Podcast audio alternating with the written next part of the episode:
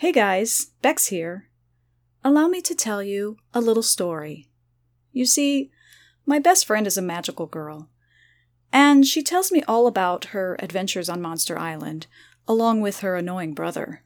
And get this her brother complains to me as well. It's kinda awkward being their friend sometimes.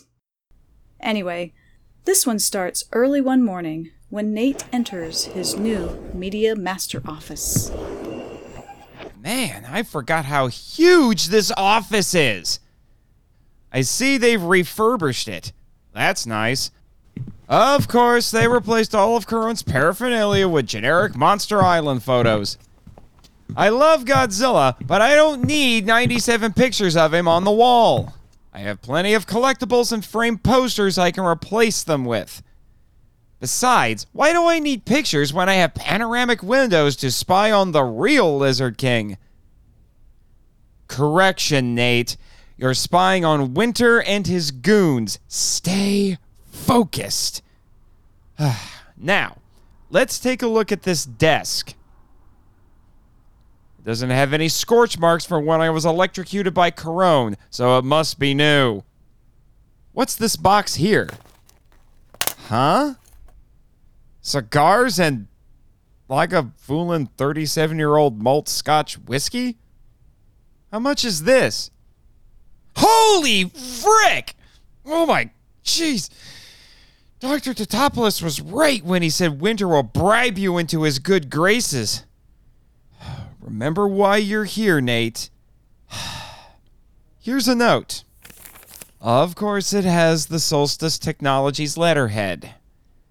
Mr. Marchand, I figured if you're going to have a big boy job, oh jeez, you need to have some big boy gifts. Double oh, OGs. Enjoy. Signed Darius R. Gold. I told Johnny Cash Grab I don't smoke. Ugh. Well, suppose one drink can't hurt. Bottoms up. Baka! Ah! Is that alcohol? It's 8 o'clock in the morning! Bad boy. And no one needed to know, but you just had to walk in. I came to wish you luck on your first day as Media Master, and now I have blackmail material. Having you as a pseudo sister is embarrassing enough. You love me. Like a migraine. That's what you get for thinking too hard. You should try it sometime. I'll have you know. Suddenly, Gary enters the office. His business casual outfit is more unkempt than normal. He has dark circles under his bloodshot eyes and a face paler than a ghost. Someone need a restraining order. Good morning, Gary. Yeah, good. Huh? Good morning, children. Behind Gary steps out a mysterious, tanned woman wearing a short, body hugging black dress that matches her raven hair and dark eyes. She never stops smirking. Wow. Who's your lady friend there, Gary? Oh, she's um, she's Mina. That's that's right. She's uh, the legal action team's new legal assistant. It's a pleasure to meet you, Mr. Marchand. Mina shakes Nate's hand, and he's a little surprised by how cold it is, but is too struck by her devilish beauty to think anything of it. Call me Nate. And if you don't mind me saying, Miss Mina, you are dressed to kill. Baka! Slapping her brother is practically a reflex for Jess. What? You're a spirited girl, Miss Shaw.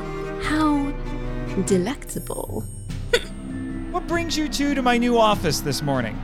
I um, I I wanted to tell you uh something. He wanted to congratulate you on your promotion, Nate. I appreciate it, but it looks like you could use some coffee, Gary. Or better yet, a vacation. You could say that. I've um, I've uh, Gary's been working overtime. I helped him do some research late last night. No rest for the wicked, huh? Jessica? Just then, Jess noticed a weird mark on Gary's jugular vein. What's that bruise on your neck, Gary? oosh. Oh, um, so that's um, that uh, what it is is I um. He passed out on his desk last night and landed on his Gary Burghoff glasses paperweight. The one encased in plexiglass? It it hurt. I hope it did. That's enough, Jess. It's all right, Nate. I'm sure she just feels a little intimidated around such a strong woman. Do you know who? Anyway, thanks for stopping by. You're welcome. I need to get back to work. Yes, you do, love. Yes, you do. All right, you little. Tell Raymond I said hi. We will. Come, Gary. Mina gestures alluringly with her finger as she walks away. Jess seethes at the woman's undulating and shapely hips. Yes, Miss Mina. Gary stumbles after her as they walk out the automatic door. I hate her. I could tell. Strutting in here like she owns the place. More like she owns Gary. I know, right? At least the wench could have made Gary wear a turtleneck to hide the hickey she gave him. You said that out loud. I did. Who's the baka now? I. Well, Hey, at least Mimo likes you. He's just too busy visiting Mama Mothra for her birthday to hang out with you today. shut up. Can't. I have to get to the studio to talk about a Godzilla film with the Jack and Jaconetti brothers. See ya! Baka! Oh, but there's more to come, kaiju lovers. Stay tuned.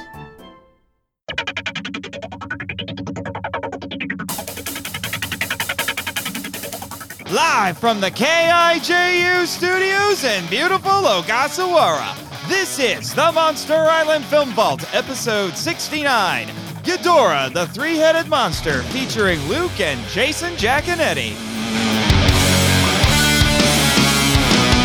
Hello, kaiju lovers, and welcome to the Monster Island Film Vault, a podcast seeking entertainment and enlightenment through tokusatsu. I am your host, the film curator here on Monster Island, Nate Marchand, and today we are continuing our Godzilla Redux series, although I've heard one of our guests today, yes, we have two, say it as Godzilla Redo, so I don't know. It's French. It's kind of funny like that. Okay, Jimmy, I don't need any more lip from you about that, all right? Okay? You know, it's just, uh, and besides, you should know a lot about what our guests are going to be talking about today because you too grew up in New York City. So I'm sure you, all three of you will have some fun stories to share. But who do I have on today for this particular episode? Well, I have the host of such podcasts because, like me, they do multiples. Such podcasts as Earth Destruction Directive and Bots, Bugs, and Babes, the B Movie podcast. Them Jaconetti boys, Luke and Jason. Hey, Hey, hey. Nathan, how is it going, man? Hey, this is exciting because I've had you on before, Luke, but this is your first time, Jason. It is. It is my first time. Happy to be here. yeah. So, how'd you fellas get to the island today? Did you come together? Really? No, That we is got so weird. I would think you guys would just be attached at the hip. Well, you know, people people think that. In fact, some people even mistake us for being the same person. but um, I get into that. I mean, Uh, you guys. two different people guys- with two different names and two different. I was gonna say. I was gonna say. I I I see the family resemblance, but th- there's definitely some differences. No, well, we, we came from different different points to get here today. So, I mean, you know, you remember the last time I came out here? I, Yep. you know, my I, I went down to Florida and there was that big hole in the ground and the, Oh, the yeah. pig and all that. And I said, you know what? Mhm. The hell with this. I'm flying commercial. That's what I said. I said, I'm Oh. just going to fly commercial. You know, and it's like I don't care if it takes a couple of uh, stopovers, right? So there I am. I'm Uh-huh. on. I'm on the plane. I get what I always drink on the plane, which is black coffee, because you know it's hot because they had to make it fresh, Ah, mhm. right? So I'm drinking my black Mhm, coffee. Mhm. I'm just As opposed there. to say like a Blue Mountain. Yeah, you know, I've Oh, had well, Blue I mean, it might it might have been Blue Mountain. I don't know. I didn't I didn't think to ask where the beans came I, I don't know. I mean, they uh, they I hear I haven't been there yet because I kind of don't want to go there at the moment. But the uh, the new bar that just opened here, Nessie's Brasserie. Apparently, they specialize in several drinks, including Blue Mountains. Well, you know, the Blue, a Blue Mountain is actually just Blue Mountain coffee from Jamaica because it's a coffee Ah, bar in the mhm. film. And I and I have had Jamaican coffee, and as a guy that likes coffee, it's good. But anyway, so then I'm, I'm so I'm sitting on the plane, right? And we're, and we're just flying, and suddenly, and I'm just sitting there, right? And I, I, you know, I'm just staring out the window, whatever. And there's this really bright light, Mhm. and it it says, "Hey, Jaconetti, jump out of the plane." And I'm like, what? and I'm like, the voice is like, "No, dude, seriously, jump out of the plane." And I'm like, "It's a perfectly good airplane. I'm not going to jump out of it." It's like I paid money for this seat. This this is non-refundable. Okay, this is you know this ain't the '80s, but they said no. Seriously, you got to jump out of the plane. So I get up, I throw the thing. Everybody's pissed off at me now. I jumped out of the plane. I got picked up by a fisherman. Luckily, he was a cool. He was a cool guy. I will say that he was a cool. He let he let me have his hat and his pants because my, my I lost my hat. My Ah. pants were just my pants were just ruined Oh, and- that's and, uh, awkward. and he dropped me off at the visitor center and uh, and your girl the crystal lady she, oh, she, she brought uh, me she, Jessica. you know yeah, i know you guys give jessica a hard time but every time i enter she's a she's an absolute peach i swear to god you know you guys you Oh, give yeah. her a lot of grief but Yeah. she always she she and me i got Yeah, no well, beef well. with, with jessica Jimmy keeps telling me to be nicer to her. So, well you know sometimes yeah, Jim's but, got you know, but it's ideas, man. sisters, man. What are you gonna do about it? I don't have any sisters so you know but Uh, you know so uh, but yeah that so I, I got here that way i don't and then jay I, I ran jay was i was waiting for him at the lobby no, yeah. Well, how'd you get here, Jay? Well, brother, let me tell you, I was all ready, brother, to get on the plane. And then the big, stinky giant was there. And I said, Brother, we ain't gonna do this now. And he said, No, no, I brought down the heavens from you. I picked up the big, stinky giant and I slammed him down. And the Oh, whole eastern seaboard crumbled into the ocean. And did I panic, brother? No. I got on my back and I backstroked all the way, brother, to the island, brother. That's me. I put it, I pulled everyone to safety. I'll tell you all of them. Because, brother, I have the largest arms backstroking across the ocean to get here. Wow. Just, just wow. Yeah. Oh. well, you know, brother. when the big, the big stinky wow. giant was really the problem, I said, you know, look, I'm going to do this, but you know, sometimes we had to. So anyway, and then we got there, and Luke's like, "Hey, how'd you get here?" And I had to tell him, and he's like, "Well, yeah, the big stinky giant, you know, does those things." And I was like, you know, yeah. And I said, "Hey, those are some nice pants." He's like, "Yeah, the fisherman gave it to me," and that guy's over there wearing no pants, you know, sans pants. And I was like, brother, brother, brother, brother, what are you doing? Like, cover that up. There's women and children here. And he's like, oh no, I'm good. And I'm like, oh no, oh no, brother, no. So we went and had to get him some shorts. Mhm. They were they were cool though because they're like cut off and they're awesome in the way they sit, but we're good. Anyway, yeah. Oh yeah, I mean, I I mean, I, mean- I mean, honestly, honestly, you know, for a fisherman, he had some good fashion sense. You know, Yeah, he Yeah, went right yeah. for that, right for that floral print. You know, and I wouldn't have picked it up. I wouldn't have gone that direction. I wouldn't have. I'm, I'm, I'm man enough to say that, but he rocked it. Yeah. Oh, it, it takes a heck of a man to rock floral patterns. Well, I'm gonna be honest, is that you know, The knowing island will a few- provide, brother. You know? Yeah, Yeah, I'm saying yes. knowing knowing mm. a few people who have partaken in the fishing community, you know, from from you know up on the East Coast, you know, like it's a whale, Jay, you know, kind of thing. The whole point is some of them like the stripes and the plaids together, and I'm like, brother, brother, brother, this is not the '90s. We are not grunge. Do not bring the plaids and the stripes together. Do not call upon the heavens to bring down the fury of the fashion police, brother. Anyway, so uh, Bro, yeah, we're good. Bro, yeah. wow. Just just wow. Uh, yes, Jimmy. I was wondering if Jason was blowing out the mics a little bit there. And, uh, I, I subtly have a hankering to watch WrestleMania. I'm not sure exactly why. Oh. so anyway, sorry. But the Uh, I'm important glad thing to is, see you. Ja- what? yeah, we all got here. That's the important. Yeah, we all got here. Well, I I work here. Although I did I just did a little bit of traveling myself. I just came back from G Fest. So I was Ah. over in Chicago for a very nice, very busy weekend. So Well, and and you know the the good thing about having G Fest in Chicago, what? you can't drop an atom bomb on Chicago. Yes. Yep. Everybody knows that. Adam, yeah, that's right. Peter Graves. I'm Peter Graves. So for a biography. Up next on biography, Peter Graves. Oh man, I knew it was going to be a little bit of a madhouse having the two of you here at the same time. I've listened to your shows. Well, you imagine if Peter Graves like next on biography, Gojira, big green monster, or your friend. Up next. Just throwing it out there. uh, he's totally wrong about him being green, but sure.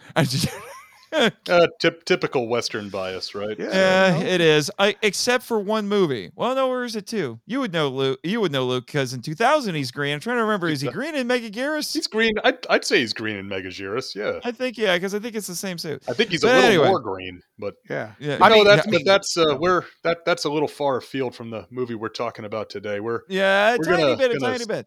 yeah, we're gonna tiny set our bit. Wayback Machines, everybody. Dial that in to 1964. I know what you're saying. 1964.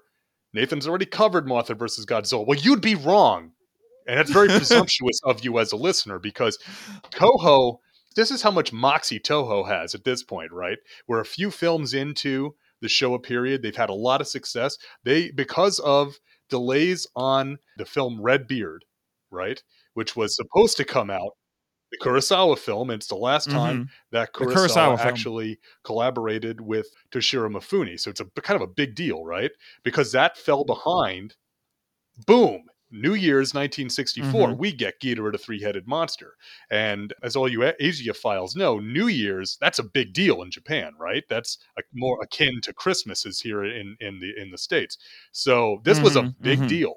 And this film ends up being a big deal, air quotes up to the mic, despite the fact that it's not always considered a air quotes up to the mic big deal relative to the films that came before it. But what this film means for the Showa era cannot be overstated, you know, because of the thing, the development of this film influence the next Mhm. uh, Oh, not at all. decade worth of Godzilla films and Toho films in general. Mm-hmm. Oh yeah, and as I mentioned in the Mothra versus Godzilla episode, this was a big year for Toho and a big year for Japan. Just like you said, Toho released not one, not two, but three kaiju films in 1964. Mothra versus Godzilla in, I believe that was it was in spring. I don't remember the exact release. I think Yep. I want to say April. And then we had Dogora, which I've covered in a previous episode with my friend Michael Hamilton. That was in August. And then we had this one in December to fill the spot left by Red Yeah. Beard, but also because Mothra versus Godzilla was a tremendous success. so they wanted to crank out a sequel as quick as they could. So about eight, nine months, which seems insane to think about now that any movie studio can make any worthwhile Right. film that quickly. but this, you know, it's not the fastest any of these movies have been produced, or even just the fastest that any. That's exactly what I was going to go with. And Jay, I know you were thinking the same thing. Son of Kong is that infamous, incredibly tight turnaround, especially for stop motion. Yep. Yep. Ghidorah has the advantage of using several props and several cast members from the previous film that were contract players. So they were able to to turn it around. And you also had, you know, uh, Mr. Sekizawa who could he could bang out a story. You know, he he was a, he was a prolific writer.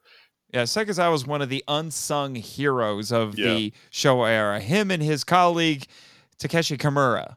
Well, you know, the thing with Sekizawa is, and what I've noticed, and Jay and I, we we talked about this not too long ago on an episode of Earth Destruction Directive, where in the last, I'd say the last 10 years or so, the Godzilla films have been critically reevaluated, especially in the wake of that that Criterion collection Mhm. and Yes. just the restoration efforts in general to restore those films. And in in the case of Terror of Mechagodzilla, we were talking about Teruyoshi Mhm. Nakano. And we're a few years away from Oh, Nakano handling God rest his soul. Huh. Yeah. But He's uh, no longer with us. yeah, unfortunately, but uh, but Sekizawa was another one that I think his contributions were like you say, kind of overlooked a little bit.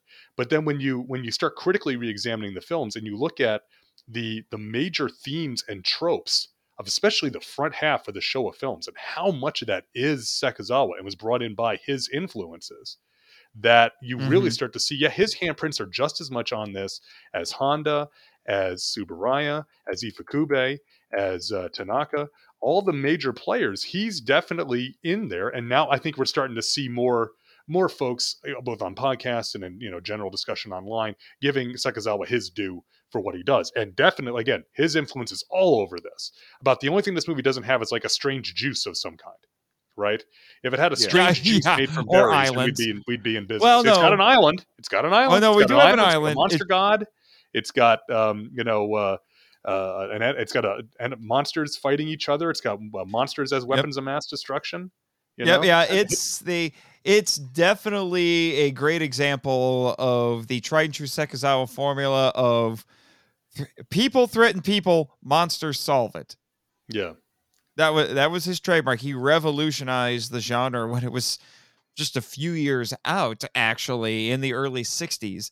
Well, no, not even the early '60s. It was uh, kind of the late '50s with Varan. He was starting to get his feet wet with it, Mhm. and then he, you know, it made it into something almost you know, completely different, almost where you had parallel plot lines, or it was a you know, it was a human centric story that had kaiju in it, and then the kaiju would solve the problem, or they would interact with each other at key points, as we'll see in this film. But speaking of Sekizawa and storytelling, Luke, uh, would you like to let us all know what happens in this movie? sure. We'll cue some epic music for you while you do it. Get at it, Jimmy. All right, thank you, Mr. Composer. So, so in our story here, okay, I'm just going to give you a 10,000 foot view. There's a heat wave going on in Japan, and no one's really quite sure what's going on. And a reporter, Naoko, she is interviewing with the UFO societies. They're watching for UFOs, and they witness a meteor shower. They see a giant meteor that crashes on Mount Kurodake. Okay, and her brother Shindo, at the same time of all this, he gets assigned to guard Princess Salno of the tiny subcontinental Asian country Selgina because she is being targeted for political assassination because apparently it's suggested that communists want to take over her country. So Salno is flying to Japan. While she's flying to Japan, a bright light and a voice appears to her and tells her she must leave the plane. And she does just in time because Malmes, who I always call Malmes because that's what his name was for years in the translation, I um, know. has, has, has planted, as he's wearing a really cool collar like he's uh, William Shakespeare, has planted a bomb on the plane. the plane blows up, right? But the princess escapes and she's presumed missing. Okay. The net right after that, okay, this prophetess appears claiming to be from the planet Venus. And she looks exactly like Uh-oh. the princess. Oh, that's triggering Jimmy. He's got Oh, uh, I know. issues That- with that's- Venus. That's a sore subject. That's a sore subject. It's Mars in the dub, I know, but it's a sore yeah. subject for Jimmy. But so the Venusian prophetess, she starts giving these prophecies of doom about how the earth is going to be destroyed. And she gives a prophecy that Rodan will emerge from Mount Aso. And nobody takes this seriously. They're like, no, whatever. There- There's, there's been no uh, activity at this mountain. Nothing's going to happen. Well, guess what? Everybody's favorite flying monster does appear from Mount Aso and takes off. and ta- Mhm. It's back to terrorize Japan. Then the the prophetess she gets the attention of the Shobijin. Mothra's sh- twins are in Japan to do a TV spot because apparently they can't get enough of like getting like you know promotional and entertainment stuff. They nightclub and their movie and how they're doing TV. But after they do their show, okay, the prophetess is on the same boat and she warns that uh, the boat must not sail because if the boat sails, something terrible is going to happen. And the, the Shobijin get off the boat, and sure enough, uh, Godzilla appears and destroys the boat. Okay, the prophetess, meanwhile, has been taken by Naoko because Naoko wants a interview with her for the TV show that she writes for, Mysteries of the 20th Century. What she doesn't know, Naoko that is, is that Malmus and his men are in Japan to finish the job.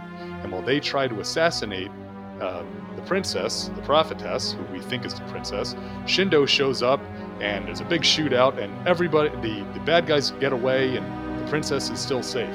But now we've got two monsters loose in Japan and Godzilla, while landing uh, on Japan, is spots Rodan and is fascinated. And he's like, I'm gonna go fight that. And the two Earth monsters proceed to beat the tar out of each other anytime they see each other. So Shindo and Naoko, they take the prophetess, they take her to a psychiatrist who examines her and says that no, she's perfectly normal. She be- truly believes she is a Venusian. So they're getting ready to hit her with some shock therapy to uh, to bring her back out of this. And the assassins come in and they're going to kill her with the electricity. But Rodan drops Godzilla on the power line and shuts it off so that she is not killed. But before she goes into that, she prophesies that a great monster called King Ghidorah is a monster from space that completely destroyed all Venusian society. And now it's already here. Remember that meteorite that landed?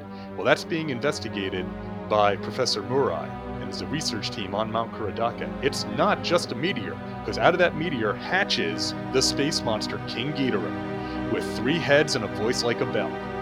And he's spitting gravity beams from his uh, from his three heads and flying and destroying anything in his path. At, at a special session of the Diet to address just what are we going to do, Shindo says, I, or excuse me, Professor Murai says, I know it's. Is it Shindo or Murai that says, I know it's uh, it's unscientific, but we could ask the fairies to ask Mothra for help. So they, the fairies sing for Mothra. Mothra comes and agrees to help convince Godzilla and Rodan to fight King Ghidorah, because they all have to defend the Earth. The Earth monsters don't want anything to do with it. They don't like men. They, they're tired of being pushed around by men. Rodan says he'll simply fly away. Godzilla uses some terrible language. Yeah. So Mothra goes to fight King Ghidorah on his own. They're pretty pissed off by this because Godzilla's like, no, I ain't letting the little guy do this and make me look like a schmuck. So Godzilla and Rodan win the fight, and, the, and on Mount Fuji, a titanic battle is clashed between the three Earth monsters and the space monster. And eventually, the three Earth monsters send the space monster flying away with his two tails tucked firmly between his legs. the at the same time as all this, the prophetess still thinks she's a Venusian, along with Naoko and Shindo Professor Murai. They're on Mount Fuji trying to get away. There's nowhere anyone can go, and they're still being pursued by Malmes and his uh, his assassins. His assassins end up getting killed in a rock slide, and it's just Malmes at this point. And a bullet grazes the prophetess's head, shot by Malmes, and that brings her memory back. She recognizes the traitor who killed her father and screams at him as a traitor. And just as Malmus is about to take the final blow, the battle above between of the monsters above sends rocks crashing down, killing him, saving the princess from her assassination. As she gets ready to fly back to Selgina, Princess Salna reveals that she does remember a little bit of what happened, including that Shindo saved her life three times and that Shindo is now her hero. So as the princess flies back to her country to, uh, you know, uh, now that the, the political assassination threat is over, the Shobijin and Mothra head back to Infant Island saying, Goodbye, Godzilla. Goodbye, Rodan. Goodbye. and that's the end of our story. There you go. There you go. This, I have to say, especially after watching it again in anticipation of this episode, whew, this this script is a little more complicated than Sekizawa normally does. He one of his trademarks is simplicity. Yeah, notoriously, well, not notoriously, famously, I should say, when he was given the initial serialized novel for Mothra, he read it and said, I need to make this simpler. Yeah. so he simplified it. You know, went from four fairies to two, you know? So uh, this one is, yeah, there's a Well, lot the going thing- on. It's very There's James a lot Bondian. going on. Well, I was going to say the thing with this is that so you've got a very Bondian sort of feel to this, but you know, 1965, we're right in there because the James Bond series starts in in 1962 of the film series Mhm. with Doctor No. So you're already right there. In fact, two year or excuse me, three years after this, we get You Only Live Twice, Yep. which has Akiko Wakabayashi and Mie Hama in it. The two Toho Mhm. girls are in that Mhm. film. And Mhm. and, and say Wakabayashi, of course, is in this one. So it definitely has that. And anytime you're introducing, you know, the potent the, the potential threat of communism, like we'd see a few years down the road in Ebirah Horror of the Deep, that alone always kind of ties it into that 60s political Cold War type of situation, even in Japan, Mhm. right? Oh, yeah. So yeah, definitely definitely a little bit more complex, but I think it's I think it's better for it. You know, it has Yeah. it has you know I don't know that allegorically it's as strong as Mothra versus Godzilla because Mothra versus Godzilla and the the anti-capitalist themes in that are so wonderful and so a Mhm. snapshot of that of that period of Showa Japan. This one's Mhm. more like a not I don't want to say a fairy tale, but like an action adventure story. It's like a myth. It's like a heroic myth, you know, Mhm. and it, it works so well on that level. hmm And it's interesting that you bring up uh, talk of uh, the threat of communism and all of that, because I, just to kind of put this into context a little bit, this movie was actually released just a few months after China did its first nuclear test. Did you Yes. did you know that? Yeah, five nine six or Chick one C H I C. I don't know if that's Chick or Chic one. Yeah. I, I did know that because there there's always that school of thought that King Ghidorah is supposed to represent the threat Represent of China. China. Yeah, and, And- and Rodan is Russia, which is just weird. Yeah, I think it's one of those things where you're trying to make it fit type of situation. you Yeah, know, yeah. uh, I'm got there's a um there's a quote. Where is it? I got it here on on Wikizilla somewhere that it was not that the you know the idea that he was um, oh no excuse me it's here on on Wikipedia. Seishiro Mhm. Honda said Ghidorah is basically Yamato no Orochi. It's an old folk tale. Yeah. We wrote it as a creature from outer space. It's fine for audiences to think that way, referring to China, but I do not believe it was written with such a political notion. I don't either, you know, Yeah. because it, it there, yeah, there- that's there not is a- He, yeah. he was If it apolitical. was if it was Kimura, you know, oh yeah, it'd be it would be all kinds of political because that's how Kimura that's how Kimura worked. He'd be And red y- with a big uh like this the star and Yeah. stuff. Be like, look, look, what's on my chest? Well, I mean, we could make the joke because you know in the dub it was Ghidra when it was released in the United States. It was Yep. Ghidra, the three-headed monster, not Ghidorah, because uh, which, according to David Kalat, in his commentary and in his book, for that matter, he said that that's that's still a, a legitimate way to pronounce it because he said that Japanese people speak so fast that they'll cut little vowels and things out. So the joke could be made. You could say "Hail Ghidra." well, and, and that's that's always been the supposition, right? That the name Ghidra came about because Yep. it sounded more like Hydra. Hydra. Mm-hmm. Yeah. Yeah. but I, but I will tell you, I was looking through uh, researching this. Apparently, nobody can. There's like I, I think I found at least three or four stories about where the inspiration for Ghidra came from for Ghidorah. Uh, there was one that was directly the Hydra because Tomoyuki Tanaka came in with a book on Greek mythology and pointed to a seven-headed monster, which is the Hydra, and said that. And then yeah, Orochi, that was another one.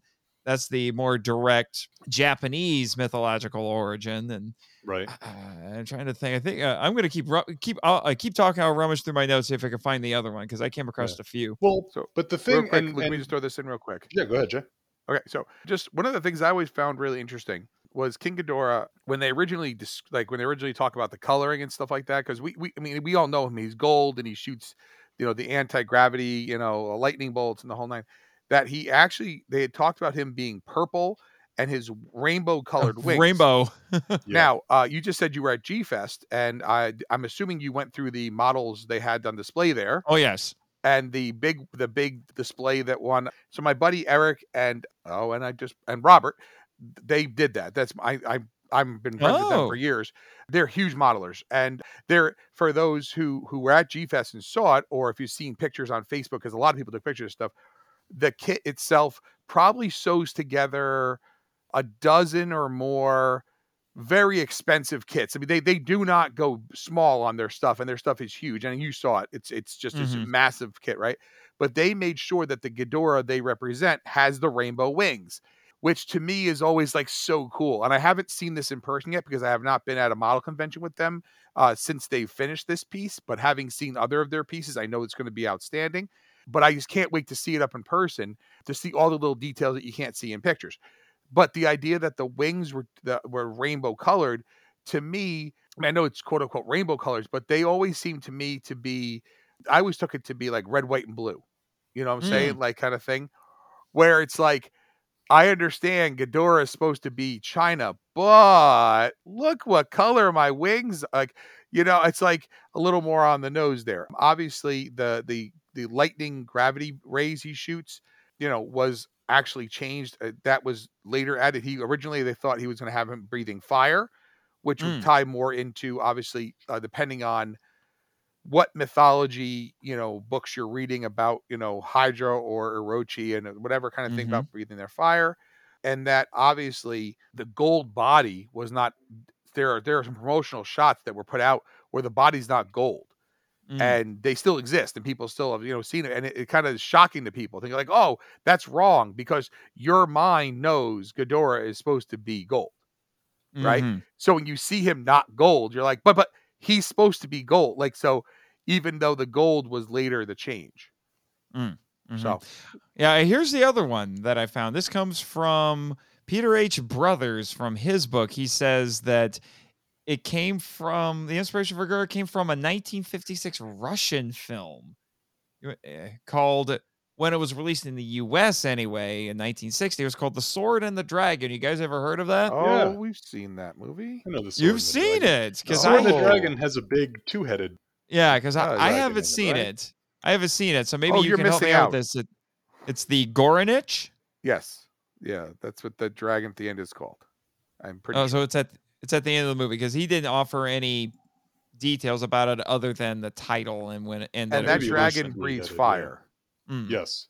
and i think it catches on fire if i remember correctly the puppet might catch on Yeah, fire I think it does. I'm, I'm not sorry. Oh, sorry, sorry. Spoiler alert. The puppet, the puppet might catch on fire at the end of that movie. And you're saying, but Jay, it's the magic sword. Yeah, Well, well, the Sword and the Dragon is that the same Sword as the, the Magic Sword? Isn't? uh, No, Really? I I might No, be wrong. no, I might not, be wrong. not. Wait, wait, wait! No, I was it's gonna say the sword, the no, magic it's not the same sword the of Magic Sword. MST3K fame. No, no, no, no, no. It's not. That's that's what I'm saying. The, the sword, I do know the Sword and the Dragon, but I only know it for that dragon at the end because that's one that I've seen in you know pictures of in in you know books and stuff when we were you know that kind of thing. So if I'm thinking of the right one, yeah, that's um, Sword- no, I'm, I'm I'm thinking of something different because I'm looking at the picture now and it's like there, there's a there is one from the '60s that has a two-headed dragon. This is a little bit different than this thing. Oh, I Yeah. I just, in any, uh, in I any event. I mean, there's the thing is, is that, and you know, Jay talked What about movie this on of? Bots, Bugs, and Babes when him and my dad covered the, the goal. Uh, sev- uh, excuse me, Jason and the Argonauts, right? Oh my, hang on. Is Sorry, that Luke, hang on one second. there I'm looking at a picture of this thing. It's not the Yeah. movie we're thinking of. no, Good it's not. gravy. Check out that if you get a chance to look at this, ladies and gentlemen. If you go look up this picture from this movie, it is definitely not the picture that that what I'm thinking because the sword and the dragon, the dragon in this thing, it doesn't breathe. Well, it's it's. I can't. I I, th- I feel like I've seen this because that dragon looks familiar, but it is not the movie I originally thought. Well, yeah, well, the sword, the sword and the dragon was on Misty. I, yeah, I just season- looked it yeah. up right here. Yeah. Mhm. Yeah, but I was thinking. I probably was thinking more of uh, the magic sword. Yeah, yeah. Sword as- and the I remember that. I one. remember that one very vividly. Yeah, and it was re-edited by Roger Corman and released in 1960. Like I said, I didn't know about Roger Corman until I just looked this up. Actually, Yeah. yeah, yeah. But in Russia, it's called Ilya Muromets. Ilya I mean, Muromets. Yeah, I mean, you're that. That's a lot of supposition that that movie was seen in Japan and influenced that much. You know, because the thing is, is that multi-headed dragons Yep. appear in all sorts of mythologies, right? Oh you yeah. know, the Hydra and Yamato no Orochi just being just two of them. But even in other pantheons of, of mythology, we do get that. So I think the idea of going in that direction, it's it's one of those shared developments, right? There's a multitudes of things that build onto that to say we have to have a multi-headed uh, monster. And the idea of having essentially, you know, Marvel's The Avengers, you know, decades before it happens, right? It's Yes. like, you know, Kev- Kevin Feige, you hack. The, you know, to have all, of them, all of them team up to fight the three monsters team up to fight the three-headed monster. It just makes sense, right? If King Ghidorah comes Mhm. out and he's big and huge, and he's got one head. It's like, oh, okay, that makes sense. But with three heads, now it's like three on three, right? Mhm, As George Lucas would say, that rhymes. So mhm. uh, you know it's it's it's a and and again i'm, I'm with jay you know that, that original color scheme is when you first read about that and you see that you're like, really, they were going to go with that multicolored scheme. It's so unusual because you're so used to seeing King Ghidorah in that fairly Mhm. monochromatic gold. But it's Mhm. like he almost it almost makes me think of I, I don't like almost like an Ultraman monster a little bit, you know, an Yep. Ultra monster a little bit more colorful. Yeah. But would he have been as popular in that color scheme and not in the, you know, I don't want to say basic, but the the monochromatic style gold gives him a very sort of menacing look, right? He doesn't It does. the the his his design is the complex part, not his coloring.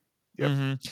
Yeah, it's Ghidorah is by far the wildest of the Showa era monsters in the 60s. You know, this is before the 70s where the Ultraman influence is really being felt and then it really gets wild. Yeah, and even and even then though, you know, the thing is is that compared to especially the space monsters, right? The other space monsters. I mean, you know, it's like, okay, even taking it to like Gigan, Mechagodzilla, you know, I don't know that they're as out there as a concept because they're more humanoid, you know? Mm. Even as Mhm. even Gigan as the cyborg space dinosaur, he's humanoid ultimately, right? or or penguin or chicken depending on who you talk right to. but he, you know but he's got he's got one head two arms two legs one tail Yeah. three wings okay the three wings a little goofy but king Ghidorah no, nothing has the silhouette of king Ghidorah except derivations of king Ghidorah right Yeah. so nothing nothing of is quite there have like been that. many. When- of course and you know just you know and when godzilla shows up in a pop culture reference usually he's fighting uh, king Ghidorah right i'm thinking Yep. immediately of pee-wee's Mhm. big adventure right Yep. Mhm. when Pee Wee's riding through the studio and what he rides through because Tim Burton loves Godzilla, rides through the mock set of them filming Godzilla and King Ghidorah. When it was decided in the Heisei period that we have to bring back an enemy, it was all there was no choice. It had to be King Ghidorah to the point that Yeah, and it had to they were going to bring yeah. a second King Ghidorah back in '92. You Mhm. know. And then, and Nathan, Which- you and I talked about it on Earth Destruction Directive when Hedorah came out and Tomoyuki Tanaka said, "What the Sam Hill is this?" you know? and he said, no, next movie's called The Return of King Ghidorah. Right. So they, they knew Yeah. what, what side it's like bad guy, King Ghidorah, you know? So and, he, and, and he's all, Yeah. he works so well in that role. He always has, and he always will, you know? So it's Mhm. here, it's like it, he's so fully formed right here, you know? He's pretty much the same Mhm. dude here as he's always going to be. Yeah, well, and what makes it, interesting here is that this is the only time in the Showa era where he's not at the beck and call of someone else. Yeah. yeah. And you he can is all, and the- here. he is there uh, under his own fruition. Yeah, Yeah. because he wants to be there. It's very Lovecraftian in a, in some ways. In fact, when I first watched this movie in the Japanese, I'm like I get a little bit of uh, Lovecraftian dread here with Mhm. this, with how Salno is talking about him. Yeah, and the the UFO head talks about that there's different dimensions that we can't see, and that um, Salno survived by falling through a hole in a dimension. Oh man, that scene is kind of funny because it just comes out of nowhere and then it just stops after about 30 seconds. You also It's like get a the Family in- Guy segment, you know, it just like the- pops up.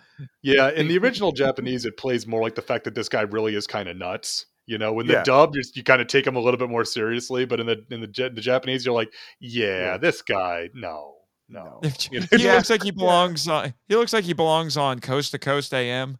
Yeah. yeah. Um, so this this and I I, I don't want to you know derail things. Let's just mention this. So Luke and I have have talked about in the past the idea of the big bad, right?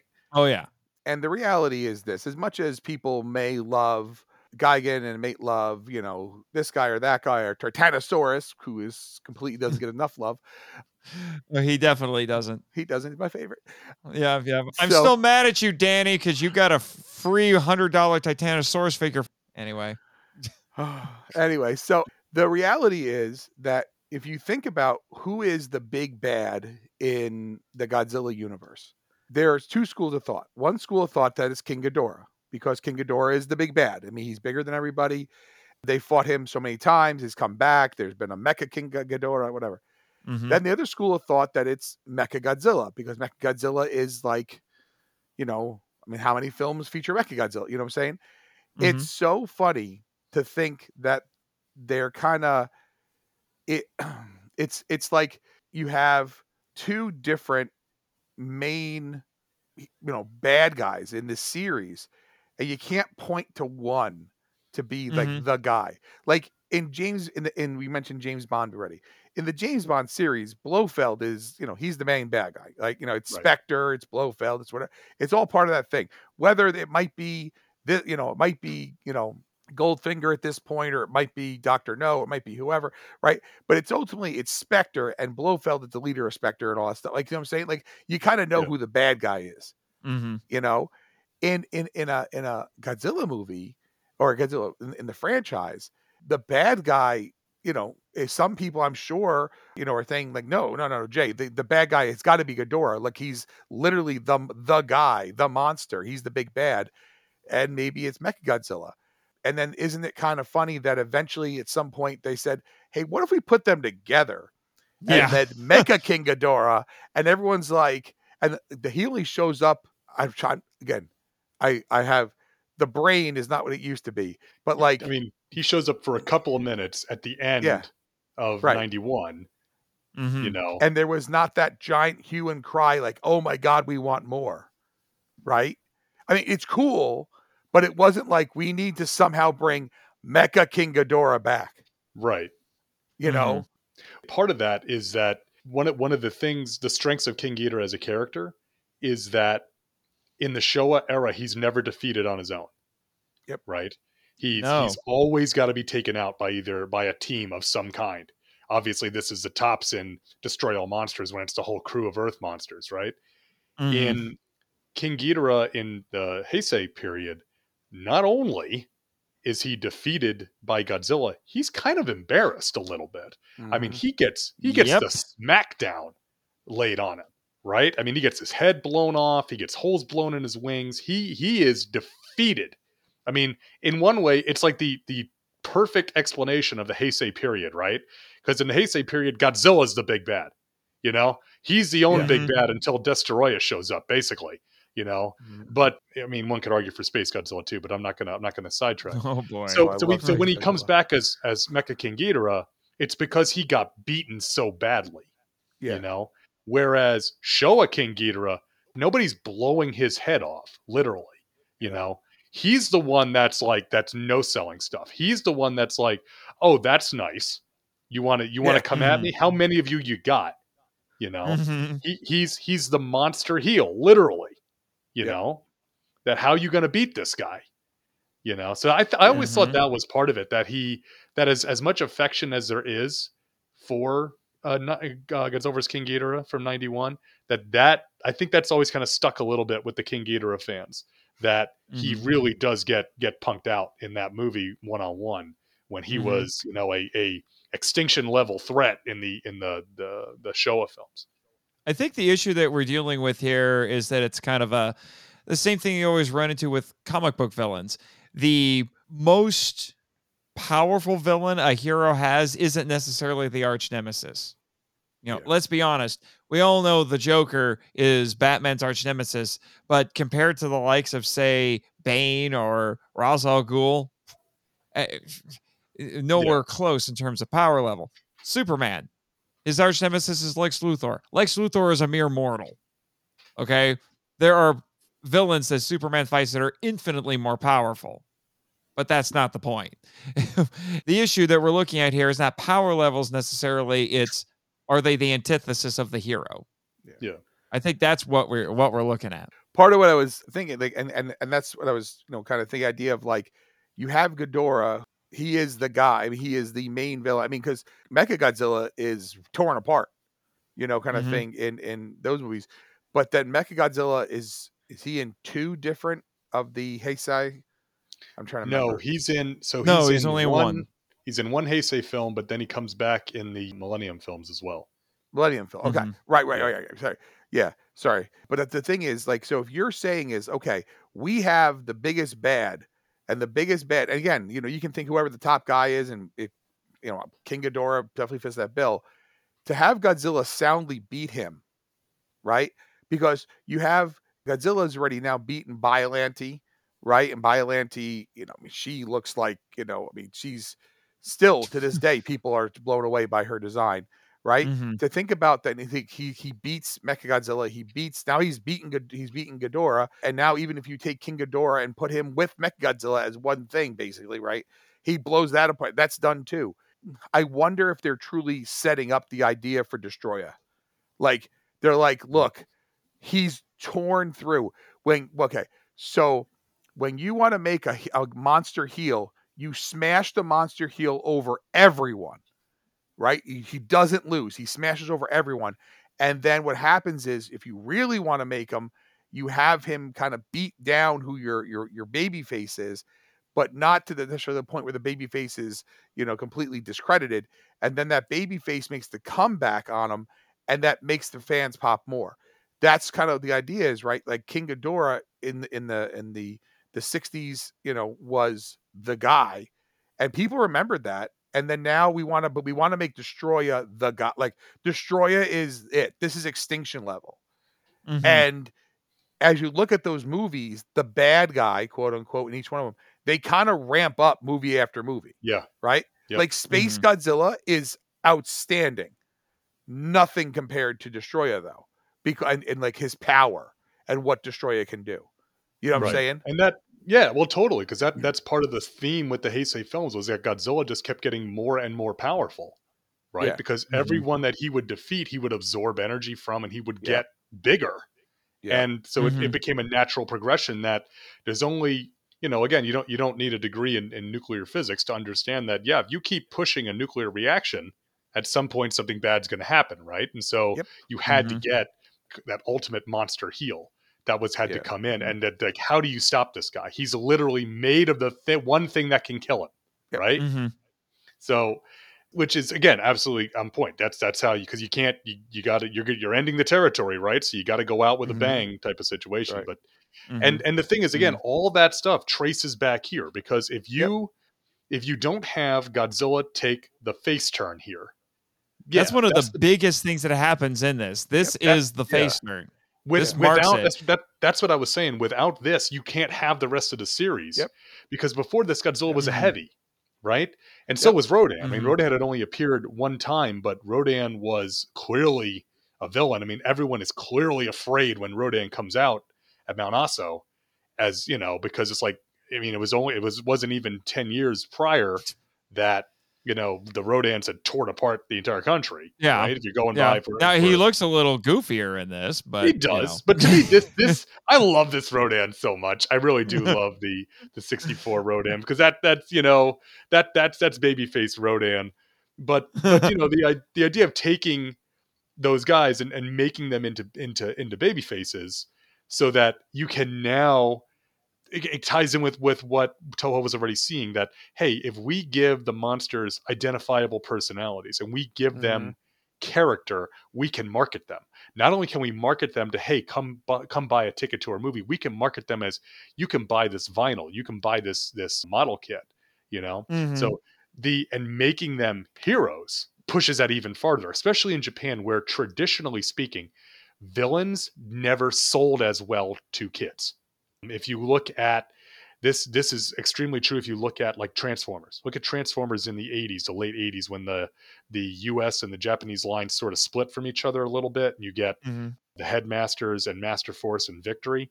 There are a lot more cybertrons than destrons in those lines to the point that by zone there's like a handful of destrons and a whole army of cybertrons right? They they bad guys just did not sell as well to japanese kids you know for whatever reason whatever whatever the the market was. So having them as heroes and having them you know facing more and more villains and having them soundly defeat the villains was good for the series. It made sense. It didn't necessarily Yeah. work that way once we got into the 80s and 90s but here in the Showa period Yeah. you had to have that right? And that is the driving force not only for like i said for the godzilla films but you know king kong escapes falls into that frankenstein conquers the world falls into that um, war of the gargantuas not so much space amoeba but you know a lot of the other movies do fall into that sort of you know good guy monster bad guy monster scenario and it it Mhm. was it was brilliant from that because then Gamera does the same thing, right? Mhm. Mm-hmm. And and it's like that. It it becomes a defining trait of Daikaiju. And without Godzilla making that face turn, I don't know that we're still have this series, right? Because Mothra is popular. Can Mothra carry a franchise the way Godzilla can? Yeah, I don't think that the series could have continued uh, doing what it had been doing for four movies, and even King Kong versus Godzilla got into this. There's some anthropomorphisms in that, but it was meant to be a satire and a very effective satire, as I discussed with Alyssa Goji Geek a few episodes ago. But you, you just you can't maintain a series with that sort of you know dark apocalyptic tone through you know constantly throughout. Mothra versus Godzilla was really the peak of doing that, and you know fr- uh, after the original anyway. So it just wouldn't have worked. Plus, I actually uh, got some. This was some, some interesting things I learned from Kalat doing my research. He actually talked about. I can't remember who he was referencing, but he brought up how this turn that Godzilla and the series make is actually you know parallels what was going on in Japan as a culture at the time because he said that when you see an increase in camp, you know, campy storytelling, it's always at a time when there's huge economic growth in a society, but the but culturally speaking, you know, the, it hasn't caught up yet.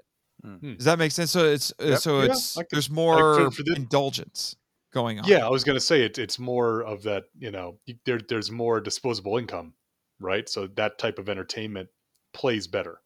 You know, everybody's when when people are are generally working and happy, right? Camp Mhm. makes a lot of sense.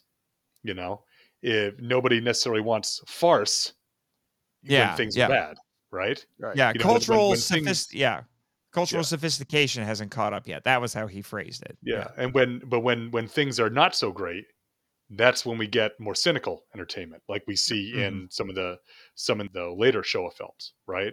We Mhm. see some of the cynicism of the 70s start creeping into that because of the economic downturn in japan Mhm. right? Now it was a small economic downturn but it wasn't a downturn. They weren't growing as fast yeah it the, wasn't the we did- collapse we didn't, didn't happen until the 90s that's what i was going to say yeah the lost decade we're still a little bit away from that but i Mhm. think that it wasn't necessarily a, a downturn but we were seeing a downturn in the film industry that was oh yeah for sure and also I think we were seeing, and we talked about this. Um, I think we talked about this, or I talked about this when we did uh, All Monsters Attack. That you know you're seeing now the results, and Jay and I talked about this with Hedorah. That's where I'm getting at. You're seeing the results, and you and I talked about this with Gigan. See, it's all it all it goes straight to the top. yeah, with Gigan as well yeah yeah, that that you're seeing the results of that economic growth, right? Of the Mhm. the post-war boom. Now we're seeing the ecological impacts of that, right? Mhm. And that that was part of that. Now we again, now we're all over the place here because that that's what happens when when you get us on a show. But yes you know, here we're not there yet, right? It's to me 1964, 1965, golden age of Godzilla, Yeah. The two the two sequels that always jockey back and forth for me as the best sequels are Ghidorah and Monster Zero, right? Mhm. And so you that ties into everything we talked about. King Ghidorah is the big bad, right? Mhm. This Mhm. this is Godzilla as a hero at the peak of his, you know, he's a hero, but remember, he's also the guy that he's the biggest, baddest monster on the planet. So maybe he's a hero, but maybe he's a little on the edge, right? You know, Mhm. Right, right, right, right. So- yeah. and and you know, he's got got Rodan as his sidekick. You know, Yeah, yeah, yeah, and, and like uh, uh, like I said, Kalat had some interesting thoughts about that. He actually argued that Godzilla shifting between hero and villain, he actually said was indicative of Japan itself. Hold on, let me explain. He said both act in defense of their territory, but depending on who they're defending it against, they can determine if they're quote unquote the hero or the villain. Yeah, Yeah. Well, yeah, and and in, context you know, is king, right? Context is yeah, king. context is definitely king. and and you know we talked about this nathan when we did battle in outer space you know hmm so much of this i mean it's dealing with the international aspect and japan wanting to Mhm. be seen as a good citizen on the international stage we see that in the diet when i don't know if, if it's a senator or but the guy is grilling the prime minister is like well what are you going to do about the fact that godzilla and rodan are loose on the countryside and the defense minister gives a very diplomatic answer hmm about our defense forces are closely monitoring the situation. And then they ask about King Ghidorah, And then the response is, "Well, we're in con- we're in touch with our international allies, and we are all strongly monitoring this situation." Uh, which I, I love that he get he tells them absolutely nothing. He says uh, he does the Yeah. perfect. It's like Shin Godzilla looked at this scene and said, "I can make a movie out of that." Yes, yeah, exactly. yeah, basically. Yeah, and well, wha- and what's even more interesting is that this is actually the first Godzilla film where we don't see a military presence on here. They don't respond to Ghidorah. No. Yeah, Yeah, they're- we see the defense minister. they're- They talk about it, but there's no military engagement with Ghidorah. There's Not at no all. no JSDF or any kind of military vehicles, nothing. Which is crazy to think about it, because like you, when you think about this era Godzilla movies, you think like, where's the ray guns? Where's the, you know, where are the Yeah. the maser cannons? Where are the Guys, you know, like, The- do we have a ray the- gun or something? I don't know. It can't Yeah, the come maser through. cannons. Yeah, Yeah, yeah, yeah. yeah. But uh, yeah, it's They it's, didn't it's build the effing thing. yeah. Does she have a ray gun? Uh, but it's, it's kind of funny that if you think about that, like it's okay. How to explain this? You have to somehow beat the big bad at the end of this film, right? You can't have Mhm. uh, you know the Godzilla and all them lose and Ghidorah destroys the world because let's face it, this isn't the end of you know this isn't the end of uh, how the Ear- how the Ear- um when the Earth stood still when literally Gort Mhm. could destroy the world. Yeah. Oh, sorry, spoiler alert. Uh, you know, kind of thing. so uh, the- Spoiler alert for a Yeah. 70 year old movie, you know, 60. yeah, I have to do it all the time. It's getting like- up to 70. Yeah, no, it is I- 70 at this 70, point. yeah, yeah. I'm saying I have to do it all the time. Like I was like, oh, sorry, if you haven't seen the spoiler alert, and people are like that movie is like older than you. I'm like, I know, but some people haven't seen things. You know, it's like you know, it's like uh, I I don't want to give away the ending, but uh, uh, they shoot the they shoot old Yeller. Oh, sorry, spoiler alert. Uh, you know, they have to do it anyway. So the whole point is, so you have to somehow put down the big bad. But in the end of the day, you can't have your monster heel just lose, right? He can't lose one on one. He can't lose and get torn apart. He can't lose, like, he can't lose in certain ways. You can lose in ways that save all your heat, right? So I'm going to just kind of, I know I'm going to go a little far afield, but just stay with me for a second. Luke knows exactly where I'm going, I guarantee you. So there was a, a heel in the 1980s known as Rowdy Roddy Piper, right? hmm the hot rod. And guess what the hot rod never did? He never lost by pinfall. Yes, he lost, Jay. I remember when he lost. You're wrong. Think again. Disqualification, count out, those are fine. But he never let his shoulders be put to the mat. Why? Because Roddy knew one thing. The second his shoulders hit the mat and Hulk Hogan, Randy Savage, JYD, whoever pinned him, he lost his heat. So to keep your heat, you always could lose, but you lost, you know, by count out. Oh, we almost had him. Oh, and and he wasn't the heel champion. So this isn't like the NWA where Flair would get himself disqualified and the hometown hero just missed. You kept your heat that way. Ghidorah, and, and again, you're thinking like, well, Jay, that's the 80s. You think it was different in the 60s? You think it was different in the 50s? You think it was different in the 30s? You think Toots Mondt and and the the Gold Dust trio was any different with Ed Strangler Lewis? I'm going old school, yeah, right. you think it was any different? No. You had to keep your heat. It works in kaiju movies. It works in pro wrestling. It works in anything where there's a good guy and a bad guy, right? If you literally, I don't care what series of movies it is, James Bond movies are a perfect example. Bond's going to win at the end. He always wins at the end.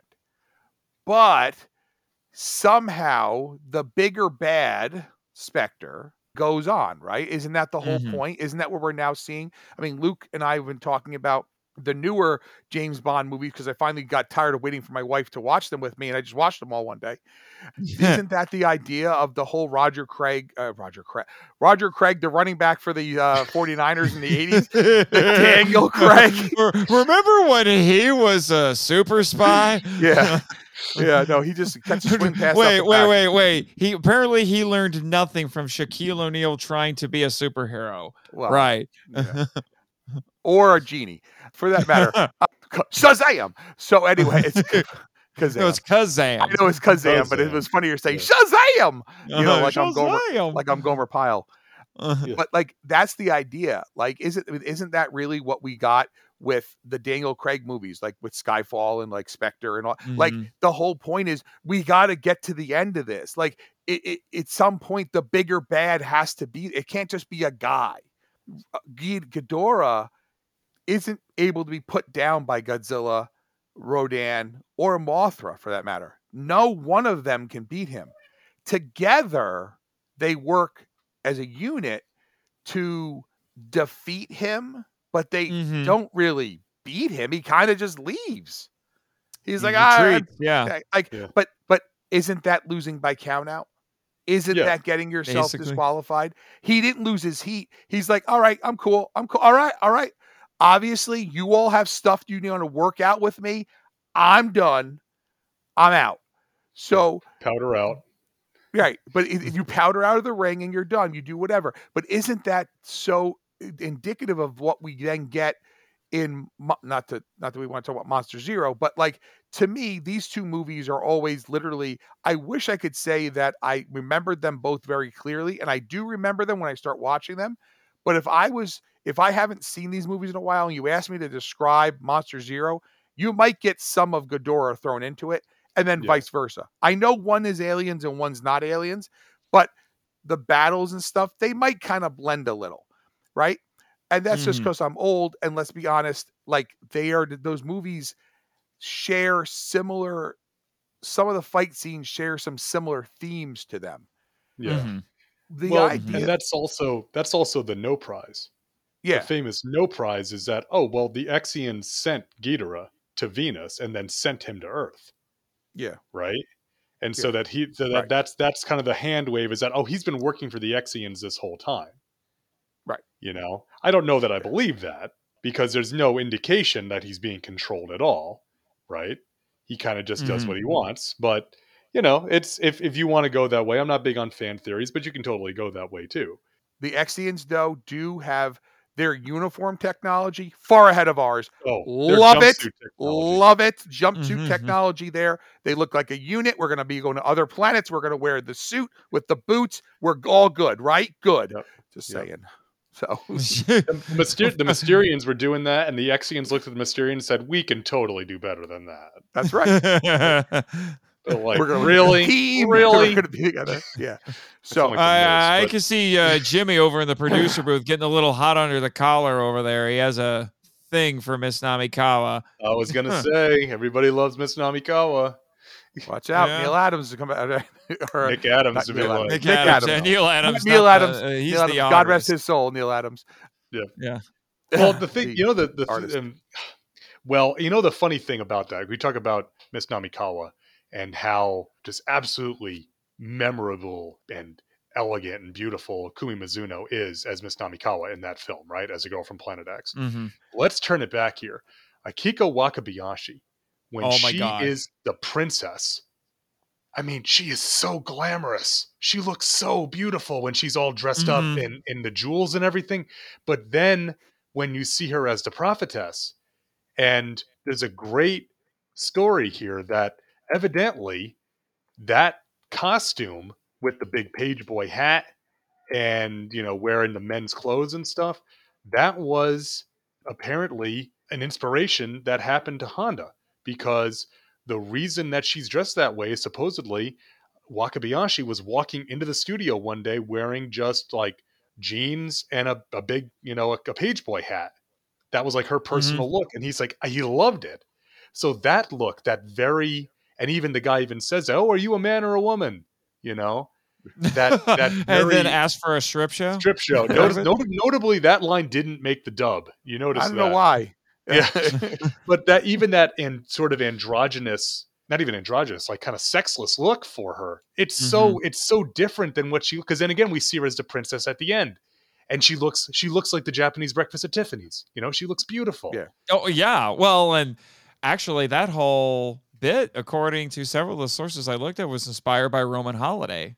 Yeah, Sure. I can totally, totally Yeah, see with it. with uh, with, ha- with Catherine Hepburn, and Yeah. you know this you know royalty changing her appearance slightly and then being able to blend into a crowd and nobody is the wiser. and and Yeah. that that whole look with the the hat and the the you know the page boy hat and whatever inspired Newsies, which you know we all can love. Yeah. So sorry, just The, shot the at one thing I the one thing I do just want to one thing I do just want to add real quick. Uh, we haven't. He, he's not a major player, but talking about the princess getting the the hat and the the men's clothes. Okay, she gets him from the fisherman who is not named. Okay, played by Ikio Sawamura. Okay, he's appeared in plenty of different Toho films over the years. He always Mhm. has a small role. He never plays somebody big. Okay. Jay and I again just recently covered this. He is Dr. Mafune's butler in Terror of Mechagodzilla, right? Yep. Yeah. Mm-hmm. He is the greatest Japanese acting wormy guy of all time.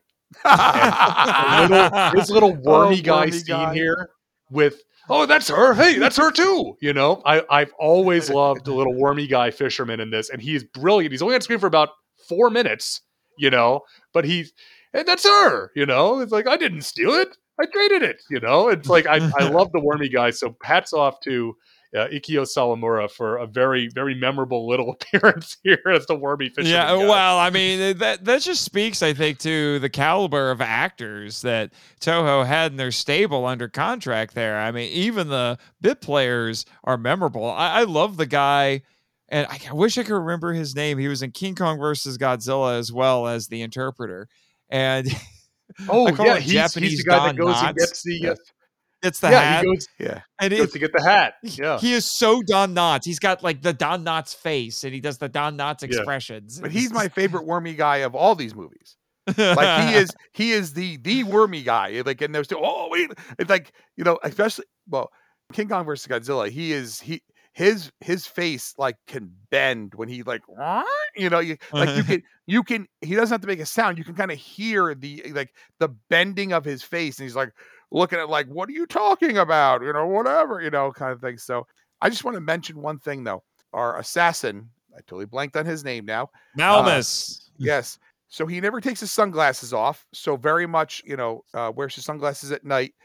Yeah, I wear my sunglasses at night. No- Yeah, it- but that which also explains why he's such a lousy sniper. Well, that was I going to say. so he hits nothing. He, Yeah. he I, I, I feel like it's it's the line out of Predator. We hit nothing. Like literally, Yeah. the only person who's a worse shot than him is the brother cop. He Just- hits yeah nothing. Like mm. he should have just thrown the gun. Like I don't know what you, his best bet was to like maybe like get a bucket of water and throw it and maybe they'll slip. Like he he did nothing nothing. He he steps in the way there at the end to like take the bullet and the guy can't even shoot him. He wings him in just kill him. No, no, no, we can't have that. But and, and and this the funny part is I watched this movie with my wife and I can honestly say my wife has probably never seen this movie and she definitely never seen it in Japanese. And she's watching it and she goes, Why can no one shoot anybody? now, for my wife to look up from her phone for long enough to actually notice that no one has shot anybody is an accomplishment. One. And two, she's right. No one can shoot anybody in this movie. And you're saying, Jay, it's a kid's movie. They're not supposed to be murdering people. Look, every single kid in Japan is like, come on, dude, come on. And you're saying, but Jay, that inspiration right there was taken by George Lucas and was bestowed upon the stormtroopers because they couldn't hit the broadside of a barn. Even stormtroopers are looking at us going, come on, man. Come on, I feel man. like, come on, come on, you know. like Joe Biden. Come on, man. But the uh, Oh no, no, no, no. I was on, doing I was doing what do you call? I was doing uh oh, what's his name from NFL Live? Come on, man. You know, kind of thing. not you got Moss. That's different. I'm just Yeah. saying, and, and not throwing out pancakes. But Yeah. what, it's just true though. Like the cop can't shoot anybody, and I understand why. I get it. I get it. It's not that kind of movie. But the assassins are the worst assassins No. ever. Like, is it the. Apple Dumpling Gang coming to town? Like, I would feel better with the Apple Dumpling Gang Yeah. because for oh sorry for those who haven't seen Apple Dumpling Gang, it's a movie and there's a sequel, and they're not very good at killing people. They're either, but it's Disney, so get over yourself. It's yeah, it's a Uh, Disney comedy with yeah. Don Knotts. You, you and can't uh, really do and, that. and um, Don Knotts. I've been staring at you through the window. it's like the ghost of Mr. Chicken. Anyway, or, or the uh, shakiest yeah. gun in the West. the West, yeah, the Uh, ghost of Mr. the- the Chicken. thing Jim is- is that, you know, movie. Yeah, I mean Malmus, played by Hisaya Ito. Okay, another another Toho Yeah. player, appeared in a lot of different stuff. he was almost Yoshio Tsuchiya. yeah, but the thing that I thought was funny is that so he's he's not Japanese in this film. He's Right, right. he's from Selgina, right? So he's Mhm. Or however you would say that. Okay, but he Celgine? behaves Celgine. Yeah, he behaves and looks exactly like a yakuza. Yeah. And in the H he Man, he, does. plays a yakuza, right? Yeah. Mhm. So I guess that's the thing with wearing the sunglasses all the time. It's like it's supposed to be, as oh, that's shorthand Yep. that he's a gangster, but he's not a gangster in this movie. He's a political. He's a political uh, radical. And is that why he's such a bad shot, though? I'm just throwing it out. there. I, I, was- I'm saying that's what I mean. yeah. He's got I the mean, sunglasses. Although this is just on the heels of Dogora, which was heavily i- i- influenced by Yakuza films. yeah. Yes. Well, I just feel like you know he he decided to ra- ma- round up his Mean Street posse, and that they just could not. I just don't. I mean, I get it. Like maybe they're like, they keep calling them assassins, assassins. I always feel like I want to have like the you know the the stuff from like Cypress Hill there, Yeah. but like you know like especially when when the, when the fairies say or not Fairies. Fairies, right? Are they fairies technically? Well, you can, it's uh, some people call them fairies, or you can call them Shobijin. That's the Shobijin. official name. Okay. Yeah. So yeah, so the the the the, ti- the tiny little goddesses from the island there, right? The like Mhm. who are like, we're here to be on TV because dang, we famous, yo. when when they like assassins, and it's like, oh my god, and it's like you've just been like, don't worry, they can't hit you. They're really bad. Like they would have been better off just randomly throwing objects across the room. Like Well, just it's, it's like a it's like a Warner Brothers gangster movie, right? You fire Yeah. every shot you have, and then you throw the gun, and usually Yeah. you hit the guy with the gun you threw, Yeah. yeah. rather or the or it's like or it's like police squad where they're firing literally next to each other, miss each other, and then throw the guns, yes. um, Yeah. and then trip over the, their own shoelaces or the banana peel.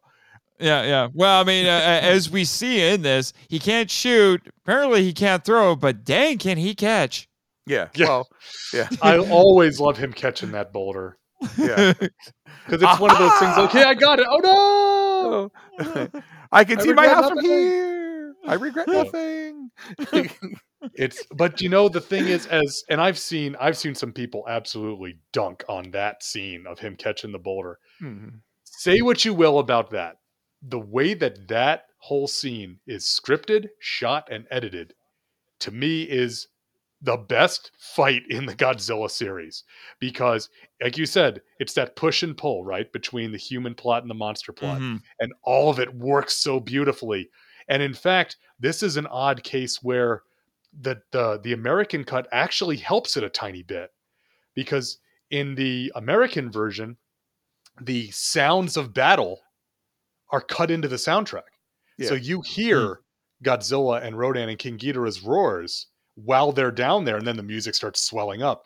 So it's like we've already seen that, you know, the monsters aren't interested in what's going on, right? They don't care about the fact that humans are trying to evacuate and all that because we see Malmes's car get hit by the landslide and crushed, and all the guys coming out all bloody, and he manages to survive. So we already know that they don't care. We've seen that the monster plot has affected the human plot. But now it's like, okay, we've got both climaxes happening at the same time here. And Mhm. it, I mean, again, say what you will about Malmes being a terrible shot. Shindo's got absolutely nothing he can do at that point. Malmes has him dead to rights. And it's Yeah. like he's Mhm. got him and the princess dead to rights here. But it's like, yeah, you didn't take your opportunity when you had the chance when she would have had her by herself in the room. Yep. You know, Yeah. you could have killed her because, you know, uh, no, f- fate and giant monsters work in mysterious ways. Yeah. Well, and weirdly enough, he doesn't just kidnap her when people come in. They- He just they just all leave, and she Yeah. sits in the corner. And I think one of the sources I read said she was reading from a hotel Bible. I'm like, I don't think that's a hotel Bible. No, in in, the I was gonna say in in the Japanese, Naoko picks it up and it's it's a book about like mental neurosis and amnesia. yeah. So it's like okay, that's kind of setting up that maybe she is you know am- amnesiac. Yeah. Well, I mean, I mean, the argument could be made that I don't know. I toyed with this idea. Is like, could we actually read this movie as eh, she wasn't really a Venusian or Martian, whichever you prefer?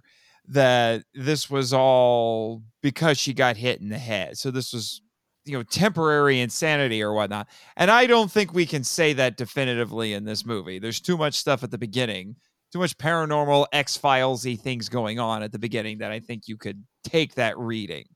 Right. Yeah, but this is very fascinating world building that we got going on here. This is, although uh, the numbers, depending on the translation or even the subtitles, because I have the classic media and the Criterion disc in the film vault here, and they give different numbers. I saw as little as five thousand years ago, and as many as fifty million years ago when Ghidorah attacked Venus, and then the Venusians or Mars, whatever, all came to Earth and mingled, or as they put it, assimilated with the humans. And then they lost most of their powers except for the precognitive. Yeah. So the implication seems to be that the alien DNA, because you know, ancient aliens was a popular idea at the time. It goes all the way back to 1919, according to David Kalat. And you know, this is a couple years before Chariots of the Gods, which was the big book that really made it popular. Yep. And so, you know, the idea is that there's still some of that Venusian blood that is in certain populations of humans, and then they can unlock those precognitive abilities, which seems to be what we're dealing with here. Yeah. So, It's it I I I don't know it. I I kind of like that it doesn't really explain it because to me, I always took it as that she was possessed by the Venusian, mhm, right? I And did as well. Princess is the princess, but when the light appears to her and saves her, that the Venusian is now possessing her, and that's why she has the Venusian powers that she Mhm. promptly loses. And she says that in the Japanese version.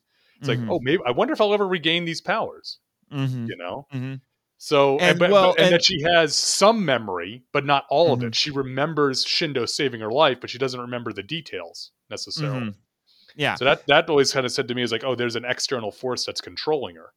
mm-hmm. Yeah, and, and, you know, then it begs a lot of questions. And I've heard, I read some sources that said that uh, these were quote unquote problems with the script. Stuart Galbraith even went so far as to say the rest of the movie doesn't look rushed, but the script is rushed. And I'm like, I don't know if I agree with that, Mr. Galbraith.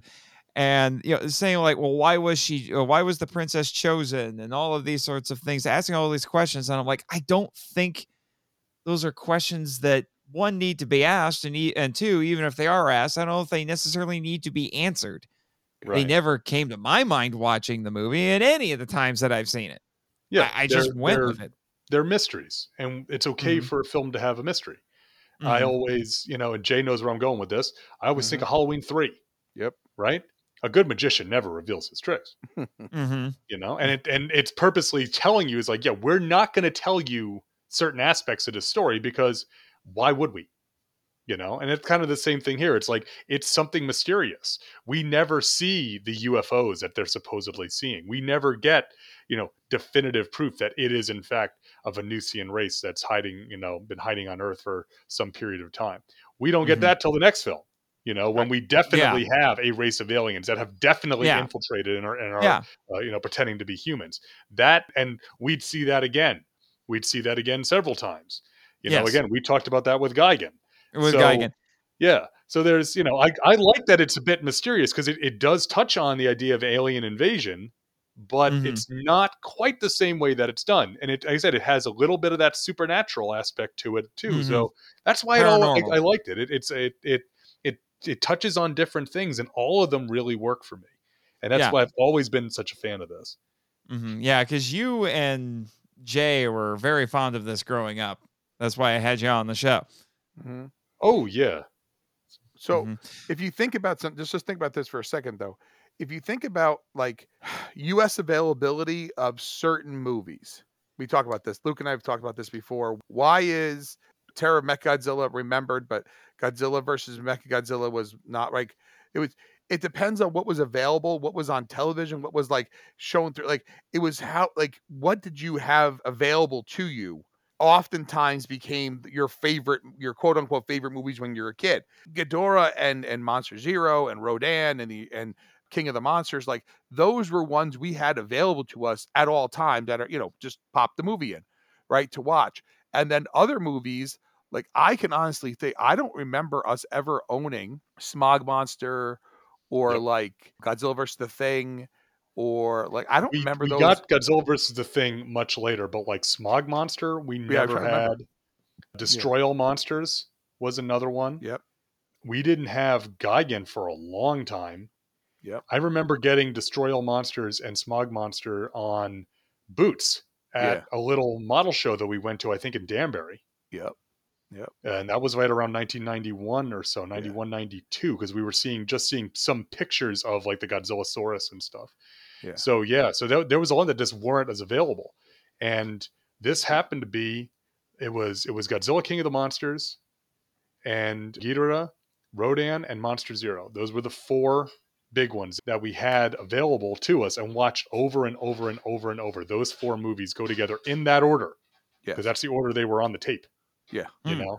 And so even that, that's that even though it's was not the right order. always- to- no, it's Yeah. not the right order at all. But because you know, Yeah. but that you know, it's funny people would say it's like, well, my introduction to Godzilla was you know was a later one. Our introduction was King of the Monsters, right? So we always knew Godzilla as a heavy, Yeah. who then became a hero, right? And same with Rodan. Yeah. So, but Yeah. yeah. so this was one that we did watch quite a lot. This one and Monster Zero, because Mhm. you know we both and we both have a lot of affection for the two solo films, but the when you're a kid, sometimes you just want to watch the monster fights, right? Yep. Mhm. Yep. So that that'd be the one that you you would go for. You know, and it was it. It wasn't until later that we got some of the other ones. Like I remember eventually at one point we got King Kong Escapes, and it's like, Oh oh, God, King yeah. Kong Escapes. And there are certain people who have an outsized level of affection for Mechani-Kong who will go Yeah. with name. Yeah. But yeah, yeah, yeah. He's uh, he's over there in the producer booth right now. Yeah. yeah, uh, Mechani-Kong is one of those one of those guys that everybody loves Mechani-Kong. I'm I, I remember right when now. that show used to air on CBS. Remember that? Yes. Everyone loves Mechani-Kong. It was such Yeah. a good show. I don't know why they. oh, oh yeah, yeah. That was one No, heck of a show. And and and if Yeah. they ever decide to make Mechani-Kong fights Titanosaurus, I'm definitely buying a ticket because that'd be my two favorites in one movie. yeah, And it would be really cool if, if Gorosaurus just showed up for no reason, like, hey, and it's like, oh, I'm just over here with my small arms. I'm doing this kind of thing. I've Like, how's it going, folks? Don't they? Don't these monsters look great? Thanks for coming out. yeah, I think that's any given Friday night on Monster Island. I'm just Yeah. saying. As- yeah but it's it's one of those things though as so the movies that we were able to see more as as depending on again it, it depends on what your formative years are for what you're so there's a school of thought you know that some people believe you know like oh well you should never let you know children see monster movies or this or that or whatever kind of thing and that's fine if that's the way your your you your parenting style is. It's not mine by any stretch of imagination but the thing is, when you're talking about maybe like King of the Monsters might be the harshest one, and I don't mean that in like there's anything in it that's inappropriate, but it's just there's a lot of adult themes going. Not adult themes like that. Keep it in your pants. Okay. But there's a lot of see grown Jimmy up. Uh, well, the- I mean, see Jimmy just reaching for that that that I- you know bleep the dump button, button? right there. Yeah, he's like, we're Uh, the dump dump out- button is jet. What are you talking Yeah. about? Uh, although, let's be honest, this is episode 69. So. 69, dude. so I'm just saying is so the the the the more kind of like you know ideas of like war and whatever and doesn't the mother say you know soon we'll be we'll be with father soon and all this Yeah. other stuff like it's there's a lot going on in Godzilla uh, King of the Monsters but even when you watch it as a kid a movie like Rodan is is hard as a kid because people are getting killed like this not Yeah. this isn't a fun romp I mean I love Rodan but it's not a fun romp whereas The the Rodan Humans- leans heavy into the horror Yeah. aspect for Yeah. sure. oh, yeah. Yeah. So then when you get when you watch a movie like either Monster Zero or Ghidorah, right? Those films are I don't want to say they're they're kind of more fun, but they definitely have more what kids want to see. Right? There's spaceships and there's monster fights and there's S there's guys with guns and this is it. It's like it's like when you first see Godzilla versus Megalon, you're like, oh, look at this. There's Godzilla and there's Jet Jaguar and now there's mm-hmm. Megalon and now there's Gigan. Like this is everything. Like it's those kind of things that would. There's a reason why those movies hit well on American television and with Americans. This is Terror of Mechagodzilla's biggest cutting thing. Terror of Mechagodzilla spelled the end of Godzilla for what nine years, right? In Mhm. Japan, because it made no money. It made Mhm. no no money. And then it comes to America and it's like a huge hit. Now, granted, it came to America a number of years later, but it was a huge hit. Why? Because what's in Terror of Mechagodzilla? It's the stuff that we would like the stuff that you saw in the 60s you liked. It's monster fights. There's like there's all kinds of stuff going on there. And Mechagodzilla was pretty dang over. I mean, Mhm. I understand it's not Ghidorah, but he was pretty dang over in in the grand scheme of what's happening. And if you look at which movies were successful, you know, kind of thing, that's part of what you when you look at what what movies are successful, even you know whether it be in Japan or overseas or in Europe or whatever. It's kind of funny sometimes how some movies hit everywhere and some movies really hit in some places. For example, this movie, uh, so so uh, Ghidorah the th- the three headed monster, five point four one million lifetime admissions in Japan. So five point four one million t- people bought, not people, but tickets sold. Mhm. It makes it the sixth most attended Godzilla movie to this time, and the ninety fifth most attended movie in Japanese history up to this time, like uh, uh, to current day. I don't mean by 1964 Mhm. up to current day. That's insane. That's Mhm. crazy. It's it's a Godzilla sequel, and it's not Mhm. even Godzilla versus King Kong. Like No, which that, literally that was one's like, still number one. That Yeah. one's still Yeah. number one. But that's what I'm saying. in terms people of tickets crazy. sold. yeah, Yeah. Yeah. Now, one of the sources I looked at actually said this one technically made more money. I'm Oh, attributing sure. that to inflation yeah, yeah, yeah. Right. because it didn't sell as many tickets. It made the. U.S. equivalent of one million dollars. I think it's like 375 million yen. I'll double check my numbers. Yeah, the Yeah. Wikizilla is saying estimated 375 to 390 million yen. Yeah. So, you know, given given the the exchange rate at the time. But no, I mean and and you know, you're right. Typically a lot of Japanese media use tickets sold as their metric to Yeah. kind of Mhm. just be the the the, Well- the, the leveling, right? Right, because because Yeah. you can't you can't compare dollars to dollars because Right. It's tough, nineteen sixty four dollars to two thousand twenty two dollars are not even close to the same dollar. You know, Right. like Mhm. so if by that token, if you were to look at the the the legendary Godzilla, I know we're talking about different country, and look at those films, right? Like every one of those movies annihilates every Godzilla movie from the '60s. Why? Mhm. Because they made so much more money. It's not you can't even compare those movies. You No. can't even compare those movies because it's it's it's tickets sold is what you should Mhm. look at because at the end of the day, whether the, the ticket cost you a nickel or a 20, it's how many times is someone willing to plunk down money to stick their keister 18 inches away from another keister to watch this movie, right? Yeah. Or any movie, right? It's puts Mhm. butts in seats, right? It's butts So- and seats. That's what it all boils down to. Yeah. Yeah. it's just like uh, adjusted for inflation. The Yeah. highest grossing movie of all time is Gone with the Wind. Yeah, of Right. course. As god awful as it is. Are we? Are we, say, are we allowed to say that? I know that movie's been, you know, it's on the outside. Are Well, we allowed wait, wait, wait, wait, wait, wait, wait. I will say something positive about Gone with the Wind, and people can don't can't even disagree. In Gone with the Wind, the wall that's used there is from King Kong. Just throwing it out there. It's Yeah. really cool. Wall is from King Kong. And that is a Who can't be factual thing. Yeah. Yes, right. I I know it's going to tie it back around. I d- this way, no one can say no. It's it is. I'm sorry. You don't have to uh, like the movie, think it's any good. It's you it's can you can think yeah. Carol Burnett's you know I was portrayal going to on say, the I Carol like the Burnett show. Uh, the- now with Carol Burnett. That one's Yeah. really good. the wa- from what I remember reading, 'cause even though that episode was almost three years ago now, I also remember that the wall in King Kong was from a Cecil B. DeMille biblical epic from the It is. twenties. It is. Yeah. It is. It- but it is also. it- But it's as my dad was like, "That's the wall from King Kong," and I'm like, "But it's also You know what- from this." But Yeah, you you know, know what why? boils Because down to? want not. You don't want to ever waste anything. That's what yeah, that it's comes down exactly to. that. It's like, do you think we should get rid of this wall? No, we can use this wall in another movie. Yeah. You know, it's It's like- it's like the thing is like we need a big wall for our movie. We have big wall at home. You know, right, that- right. We have big wall. I, but there's Yeah. big wall here. So- Yeah, well, but to bring it back to this movie, Yeah. in, in this one, it's not big wall; it's big landscape because people want to say that eh, you know that this movie is less impressive comparatively because there's not as many city miniatures in it. Well, you know what? The landscape where the climax of this movie takes place Oh. that was built to 125th scale and Yes. took 12,000 man hours to Yes. make. Yes. I love Mount Fuji in this. It is the perfect setting.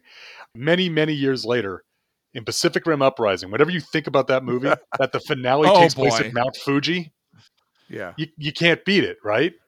You have to. Yeah. I mean, monsters fighting at Mount Fuji. Mount- Mount Fuji is is you know it's the tallest mountain in Japan. It's got a lot of cultural significance, and it usually gets reserved for the big kaiju movies. You know, it's King Kong and Godzilla's battlefield. It's Ghidorah versus the three. You know, the the big three. You know, it, it's a huge deal when it happens, and then Yeah. the, you know Gamera and Gyaos, I guess. But you know, No, but but that's a big deal in the in that context, right? In the Gamera Yeah. series, it's a big deal to fight Gyaos at, at Mount Fuji.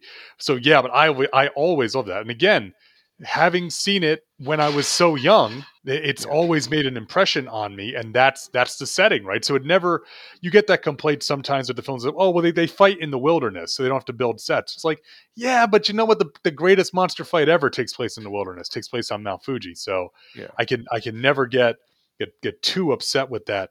And it also oh, helps and that- destroy all monsters. There's yeah, that let's one. say Destroy All Monsters, of course, uses it as well. And and it also helps that part of that is that we get such now that we can see this film in widescreen, so Oh. much of that final reel looks so much better now in widescreen. You know, because you have some of the the best individual monster interactions ever in this film. You know, you get okay, so when when, when Godzilla and, and Rodan join the fight, Godzilla goes down the hill and fights Ghidorah with Mothra.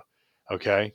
And then Rodan basically gets King Ghidorah to chase him, right? In the air. Mhm. And so he does the supersonic ram, right? Because we've already established from Rodan how fast Rodan can fly, right? Mhm. That he can fly and maneuver at supersonic speeds like a jet. And so he's flying super fast. King Ghidorah is chasing him. He does a 180 and rams him.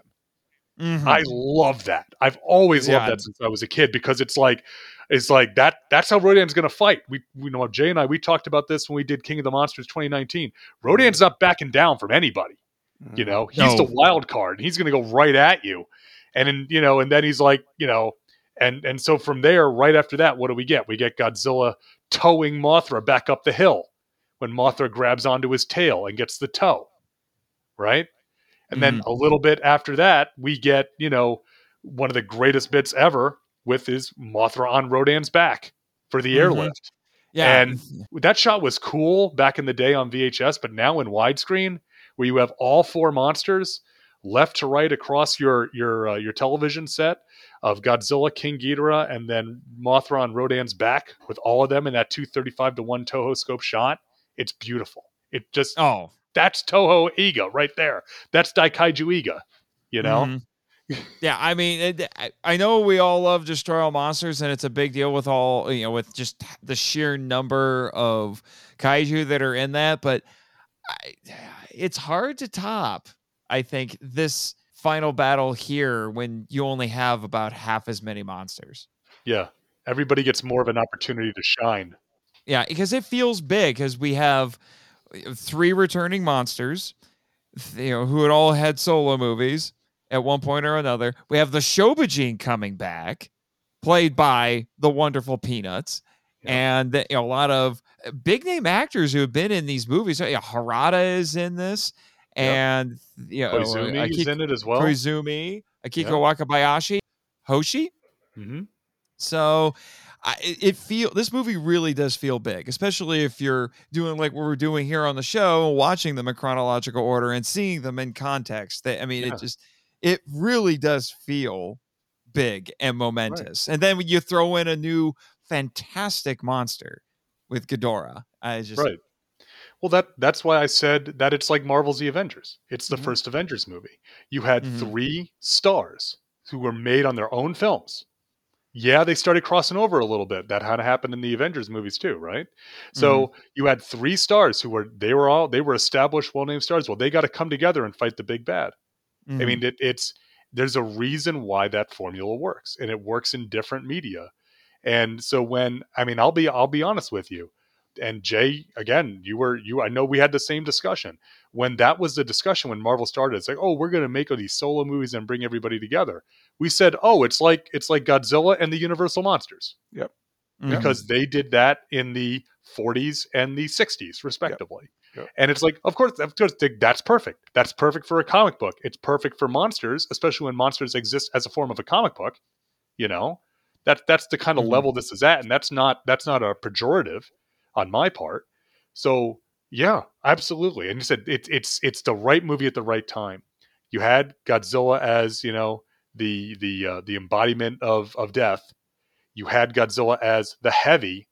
Then you had a crossover movie with Godzilla as the heavy. It's like both those two movies made a lot of money, Mhm. you know? So Mhm. it's like, oh, we can make a lot of money doing this. So it's the right movie at the right time. And like you said, especially watching it in the context. And it's it's just again, nothing about this movie ever bugs me. I so much of it, even the oddball things that we talk about, like you know, like we said, why is the princess the the, the prophetess, other than the plot demands it? Because the plot demands it it's it's a movie. It's entertaining and it's supremely Mhm. entertaining. Every part of this just works. Mhm. So Mhm. something I always tell Dad and I talk about. I mean, there's a couple of things we always talk about, like you know, why build it if it's is you know if you don't why build a set if you can find it in nature and stuff like that. Yeah. Sometimes people, and I don't mean like you know you people. I'm just saying Yeah. sometimes people. What do you mean, you people? What do you mean? what do you, people? mean, you people? sometimes people get like you know like well you know how come this has to be like that like you're willing to buy Yeah. everything else in this movie but you're not willing to buy that the princess is either actually from venus or she's possessed or she has amnesia like you're willing to buy the rest of it though like you're willing to buy the giant prehistoric beasts that are fighting but you're not willing to buy that part. Like, you know what I'm saying? Like, yeah, mm. sometimes you have to just buy in, right? I always, Right. I always tell my my my students, I tell them to my daughter, I go, look, you have two choices in life. You either buy in now, or you're gonna wish you bought in, like later, you know, kind of thing. You buy in. You have to buy in. I don't care if it's, you know, what you're doing. Like, if you're not buying into the premise, then and you're gonna question the whole thing. I and I get it. Like it's a movie, and you're like, but Jay, this movie's not supposed to change your life. And I I'm not saying it has to, but if you are willing to believe that Rodan comes out of the mountain, Godzilla comes out of the ocean, and Ghidorah is born out of that meteor, which is growing even though meteors can't grow. If you're willing to buy all that, then why are you not willing to buy the other thing? And sometimes it's just because you're like, well, it's a plot, like, it's not a plot hole. Okay. It's literally just what the plot demands. So they're saying, well, how could she know she had to be at that place at that time? Dude, are you joking? Like, I literally can take any movie that that person loves and shoot a million holes in it. And they're like, why are you doing that? It's like, because why are you trying to nitpick something that makes sense in the movie? I mean, she's on the plane. The Venusians are, you know, kind of visiting, right? It makes perfect sense. It's not that it doesn't make sense. What would not make any sense if literally they were like, oh no, the princess has escaped and magically she, like, we have no idea what happened to her on the plane. That might be confusing. We see her jump. You know, maybe she bounced. Who knows? I'm not, I'm just not here to, you know, maybe she did fall through an interdimensional portal through two different portals and dimensions and whatever. I don't know. I don't know. I didn't. I don't know. It's it's all like Doctor Strange stuff to me. It just could happen. I mean, Yeah. whatever. There's a mm. multiverse, and you know, it's magic. whatever. We don't have to explain it. It's it. magic. Oh, Right. oh, No, oh, we're the gonna play magic that card. of huh? film. Well, no, it's the magic of filmmaking. What, what is it? That- There you go. That or you got to get you got to get uh, SpongeBob imagination. Uh, So, I is only know SpongeBob because of memes. yeah. Yep. Well, me too. Actually. Yeah, I've actually never seen a SpongeBob episode my entire life. I know, shocking. I'm old. It happens. Go watch Yeah. some Super Friends. Anyway, um, so I'm definitely too young for to remember Super Friends. God. and and Super Friends. How about were amazing. Thundarr the Barbarian? That was the Oh one that was God. popular in our house. Thundarr the Barbarian only has so many episodes. I ordered on bootleg DVD, regular DVD, and Blu-ray because it's a Maze Balls. But the idea though is that if you're willing, again, buying in, and and isn't that part of go, like not to be j- all joking aside, isn't that why you watch a movie, right? I mean, Yeah. it, this is this is not a documentary, right? This is not like like a documentary where you're trying to learn, like you know, like you think you're going to somehow solve, you know, wh- what happened to DB Cooper. You're going to figure that out, right? Because that's you, right? There's a reference people are going to get. It's You, so you and old. you and your you and your pajamas with the potato chip crumbs on your chest. You, sir, you're gonna figure it out. Yeah, right, right. You, you were gonna get this, right? Yeah. But isn't that the whole point of watching a movie? Is that you kind of use it as a chance to escape and be entertained and whatever. And the, you know, there are so many things in life that are boring as heck because you have to be there, right? There's so many things in life that you're like, ugh, like. So if you don't enjoy this movie, don't watch it. If you do Hmm. enjoy this movie, enjoy it because the new criterion is pristine by the way like i don't oh my know gosh, yes. yeah and i know i know some i don't know again i own this on dvd was this one of the one what do you call it luke's like the uh, the steel book ones Yeah, this was one of the Yeah. classics media with the solar. yeah, this was in classic package. media. Yeah. so i definitely i have all of those and in fact because the because the war the gargantuas of that is going for a pretty penny because yeah, that's, you know, that's the double it feature. The double feature with Rodan. yes Yep. Yeah. Mm. So the thing is, like, if you enjoy the, if you have the DVD, great, watch it. If you haven't seen the Criterion, I'm just going to throw this out there. This movie will never look better than it does. It's all cleaned up. HBO Max. I know. Uh, I hate that, Jay. Just listen. HBO Max has the rights to the Criterions.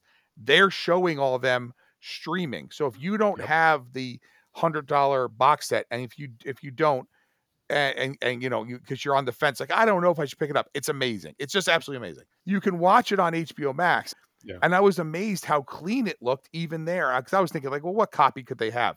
These movies i don't think were ever supposed to be seen the way we're seeing them now just to be very honest. They were Yeah. never supposed to be seen literally in a like a, what what it's in a 2k or 4k restoration and 1080 like like the only limitation is literally my eyes you Right. know kind of thing Mhm. and I Yeah. don't know if these movies are supposed to be seen that way, but they are. And yes, some people like I can see the wire at this point. I can, good God, like you know, like He wasn't actually floating. it, It was a dude. It was it was a dude Yeah. being held up with wires. It's okay. in a suit. Like if you really, if that's what broke you, if you did, if you were believing like, wait, it wasn't real. Like, I got a news for you. Spoiler alert: Star Wars is not real. Sorry. Star Trek, spoiler alert, not real. What what show what what is your fandom of choice that you want to take shots at Godzilla? I will pull it apart. I don't care what it is because it's not real. Right? If you're going to say boxing, it's not real. Sorry, sorry. Spoiler alert. Boxing's not real. Yeah. It's a work, I right? thought I thought it was real like pro wrestling. Turns out it's fake like pro boxing. right? Even even MMA is a work at times. I'm just Yeah. saying is it, if you if you do it if you haven't seen this movie in a while, folks, do yourself a favor, watch it on the Criterion, watch it on HBO Yep. Max, watch it cleaned up. You'll appreciate it. You're thinking and I was like, going to say, and if you if you're if you're budget conscious.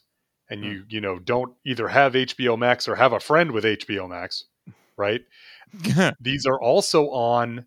Believe it or not, this is also on YouTube, free with ads legally, and it's the Yes. same Criterion one that's on YouTube as well. yes, yes. Mhm. because it's like now yes it has ads okay but you know i'm i'm okay with with with the ad supported stuff i'm i'm big on ad supported streaming services what they call them fast free ad support ad supported streaming so that but yeah so it's out there for you to consume even if you don't have that criterion and it is it is totally worth your 90 minutes to sit down mm-hmm. with this film because it, it is a joy It is also available on Crackle, Plex Ooh. TV, Pluto TV, and Tubi.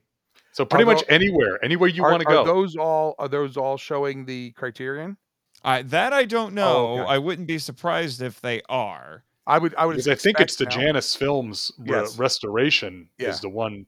So I can check that. Tubi is very popular. Pluto less so. Pluto more people I think use their lives, not their live stream, but like their live channels. You Mhm. know, rather than they're on demand. But they do do a, they have a, a wonderful selection of on demand stuff and Crackle as well. So all those, you know, I, I do that anytime I'm I'm like about to. We're, we're, we're programming a movie for one of the other shows. I try to figure out what free service it's on, so I can say, "Hey, if you don't have it, Right. you can go watch it on a free service. I'm not making you spend money, okay? If you want to spend Yeah. money, I'll, I'll I'll enable you. I'm like the worst enabler ever when it comes to people spending Yes. money. I've had I've had wives of my friends say, "Luke, you're not going to this show with my husband because he's going to Mm-hmm. spend more money." Because like, yeah, dude, yeah, yeah, you need to buy that that Spectrum ZX and the Atari Lynx. Yes, See, see, you. See, I talked my friend into the Lynx. I could not talk him into the Spectrum. He did buy the Lynx though. Here's the problem: is that as bad as Luke might be when we're together, he's like, "Dude, do you really need that?" Like he's the voice of reason. Because I'm like, "Oh, I'm buying this." He's like, "Dude, you really need that?" I'm you like, don't need an enabler. You're your Yeah. you're your own enabler. like, like, do we really need a six pound bag of Tootsie Rolls? The answer was yes. Yes, we did. we did. And, and and did, did we also need to buy a five pound bag of fruit chews with it? Yes, yes, we did. Did we have to have it all delivered in less than what was it, seven hours? It was door to door. They got that thing to us. I felt so. The guy gets in the box downstairs. He goes, "What's in here?" I go, "Human head." it's like it couldn't be. It was the wrong shape. Um, So anyway, but yeah, Eleven but- pounds of candy. yeah, just throwing it out. And there. all I can picture is some dude at the Amazon warehouse, go, go, go, now, now, now. You know, down there, up. go. Yeah, it's okay. The stuff for the nurses came quick too. Anyway, the whole point is, is that yeah, like like uh, Luke and Nate have said, it is you have availability to watch this if you if you'd like to see it for free. If you do have the the the Blu-rays, pop them on. I'm a big supporter of physical media myself.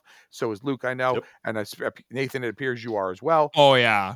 so and and of course obviously if you have hbo max it's just whatever your way of watching this it's well worth your time and if you have younger how to put this i mean i i, I feel bad saying kids because not everyone's like it's what they're not my kid it's like okay If, If you you've have- got if you've got a younger person in your life, who would whether yeah, it's a, yeah, a kid, a you know, a mentee, a uh, you know, a niece, a nephew, a young cousin, Right. This is a great movie Yeah. for kids. yeah Absolutely great movie for kids. Yeah. And because because there's nothing in here that you're going to be like, oh no, they can't see that. Like, I mean, if they if, un- unless unless they really truly, in their heart of hearts, is real are really upset by people's poor aim when they're shooting. there's nothing here that I mean, th- there's not like tons of there's a little bit of blood when you get shot in the arm. But there's not blood. They're like they get crushed, but like no one thinks that's blood, you know, kind of thing. It's not like you know, Yeah. but but the monster the monster interaction is great. The human stuff isn't tedious and boring, which is sometimes an issue with movies. And I, those are movies without giant monsters in it. They're just tedious and boring Mhm. movies, and they Yeah. call them award winning.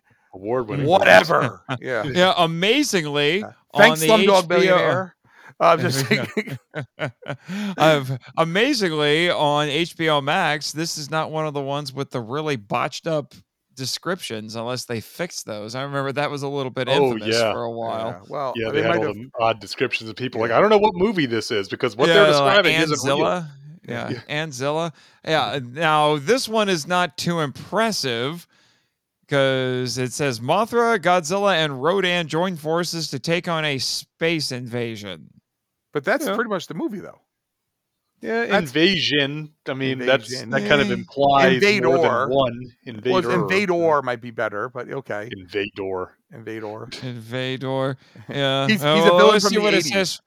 Let's see what it says for the next one for Monster Zero. I'm guessing they probably fixed these, but yeah, it says aliens try to use Godzilla, Mothra, and Rodan to take over the planet. Okay. Whoops. No, Moth. That's a lie. Mothra is Yeah, not in. Is not in there. there. Look, Mothra would never be controlled by aliens except that one time and destroy all monsters. like, why are you being so nitpicky? They they got most of it right. You know, it's like it's like you, you, you go on a field trip when you're when you're you know when you're younger. We went with hundred kids, come back with ninety nine. It's a pretty good return on investment. You leave Yeah. with, go with hundred kids, back with hundred one. Someone's got a new brother or sister, whatever it is, you know, kind of thing. Look, Jimmy, here's your new brother. You know, kind of Uh, thing. what? So- Jimmy has a brother. What? yeah. Yeah, well, the, Yeah, his the- name is the- Hal. His Hal. brother is dead. No. I was going to say the He's field trip, triggering field him a trip little. too. The field trip was to Cape Canaveral, so it's okay. We'll just get another NASA guy. in his own. okay, okay, he's calming down now. Yeah, yeah. Say okay, he's fine with Cape Canaveral. oh man. Oh. So anyway, like we saying, folks, again, this is a well worth your time to check it out. Yeah. You know, obviously we all love this movie. I mean, it's uh it's a movie that my brother and I have spent many an hour, you know, watching and rewatching and stuff like that and getting our uh you know because there were uh, nowadays you could actually get like you know vinyls but there were no vinyls back in the day in america Yeah. you just kind of had dinosaurs and stuff and you pretended Yeah, yeah. know, You had a Tyrannosaurus and a pterodactyl. yeah, right. You know. yeah because we had a thing called imagination Yeah. and we used it you know kind of thing to our Hey, advantage you know, um, I'm not too proud to admit that when I got the Trendmasters toys, I was a little disappointed that we didn't have a larva Mothra, yeah that you only have an Imago Mothra, because I could not then reenact Ghidorah. I could only reenact Monster Zero with my Right. Trendmasters toys when I was in like eighth grade. Shit. I'm Yeah, I- okay admitting that. Those Yeah, Trendmaster you know were, what? were pretty dang You know cool what? though yeah, they Yeah. were. Yeah. Yeah, the, you know what? That's a that's a there, good there problem was something to have. there was something would about say. being able to go to the Jefferson Valley Mall and go to the KB Toys and buy a Biollante or a Gigan, like for U.S. money, not not not going to the Poughkeepsie Galleria and going to that import shop. Oh Remember Oh. that one, yes the one that I was- wasn't allowed to go in with when with my girlfriend at the time. We were talking about her in the green room, yeah, you know, mm-hmm. because she's like, "Look, you're not going in there." I'm like, "Oh, come on!" yeah they did have There's a, a, lot of giant poster of the So, Ghidorah the- in there.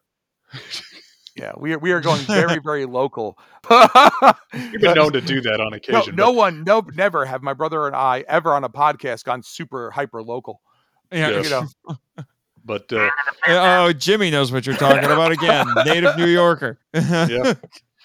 so anyway Oh my Um, gosh. Okay. yeah. Let let me tra- let me transition us to the next segment.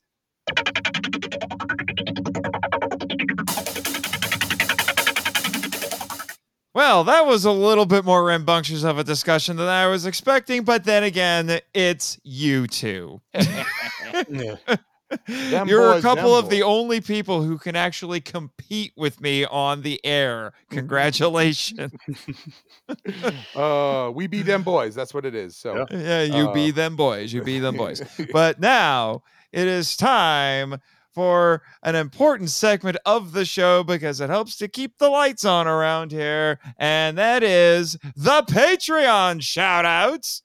Go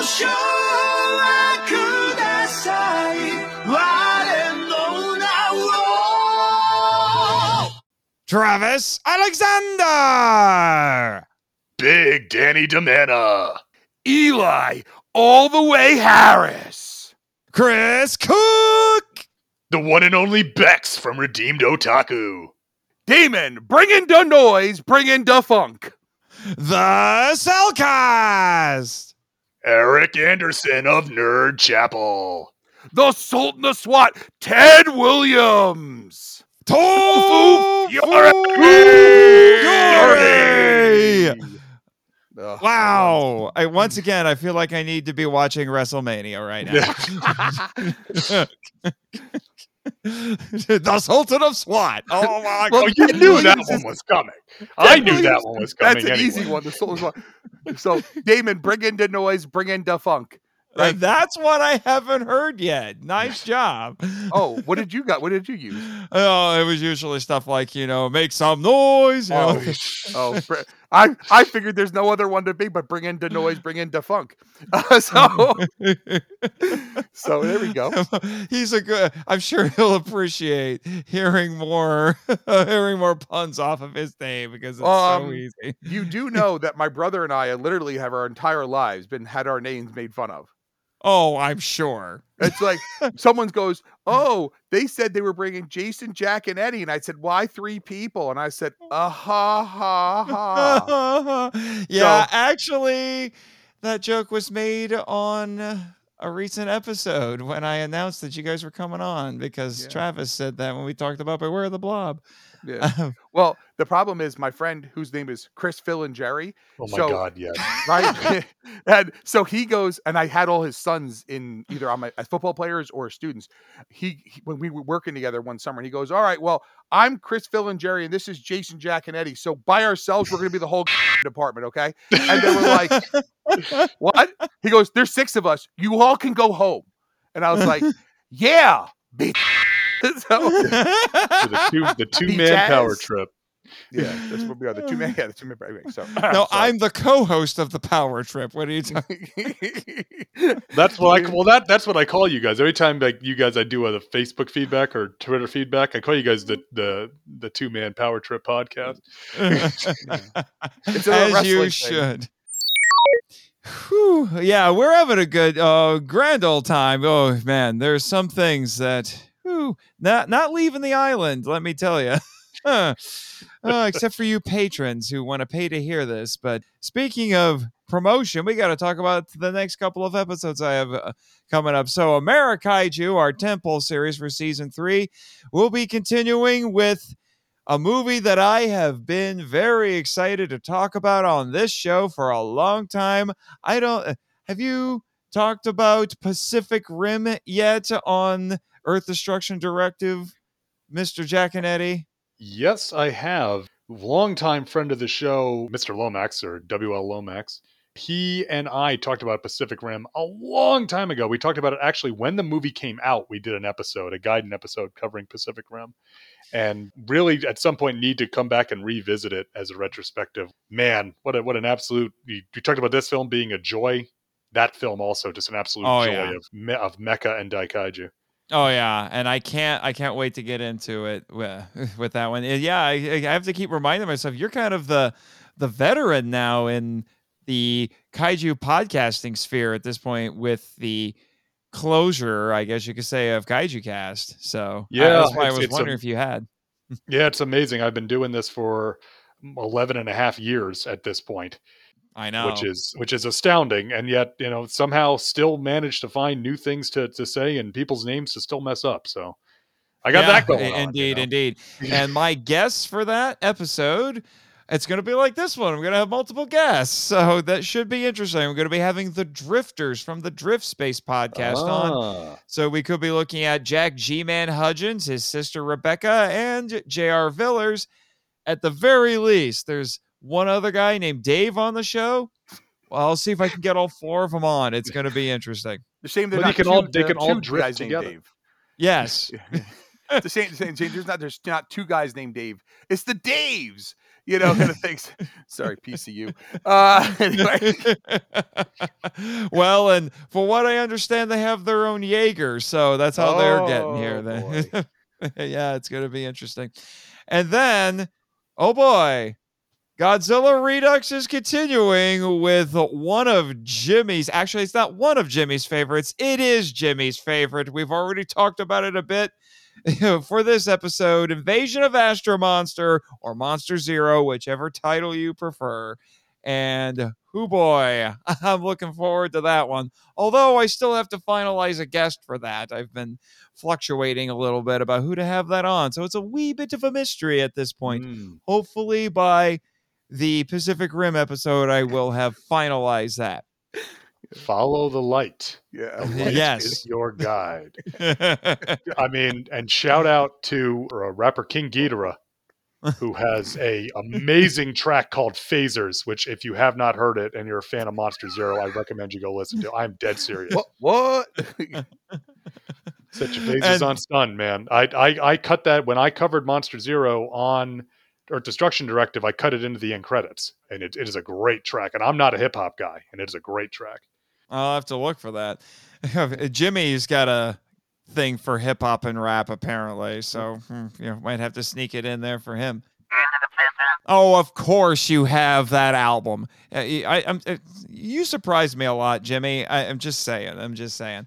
All right, and then because we have an extra Wednesday in August, you're going to get a bonus episode, and it's also going to be Pacific Rim related but not one that I'm looking forward to because it's over Uprising.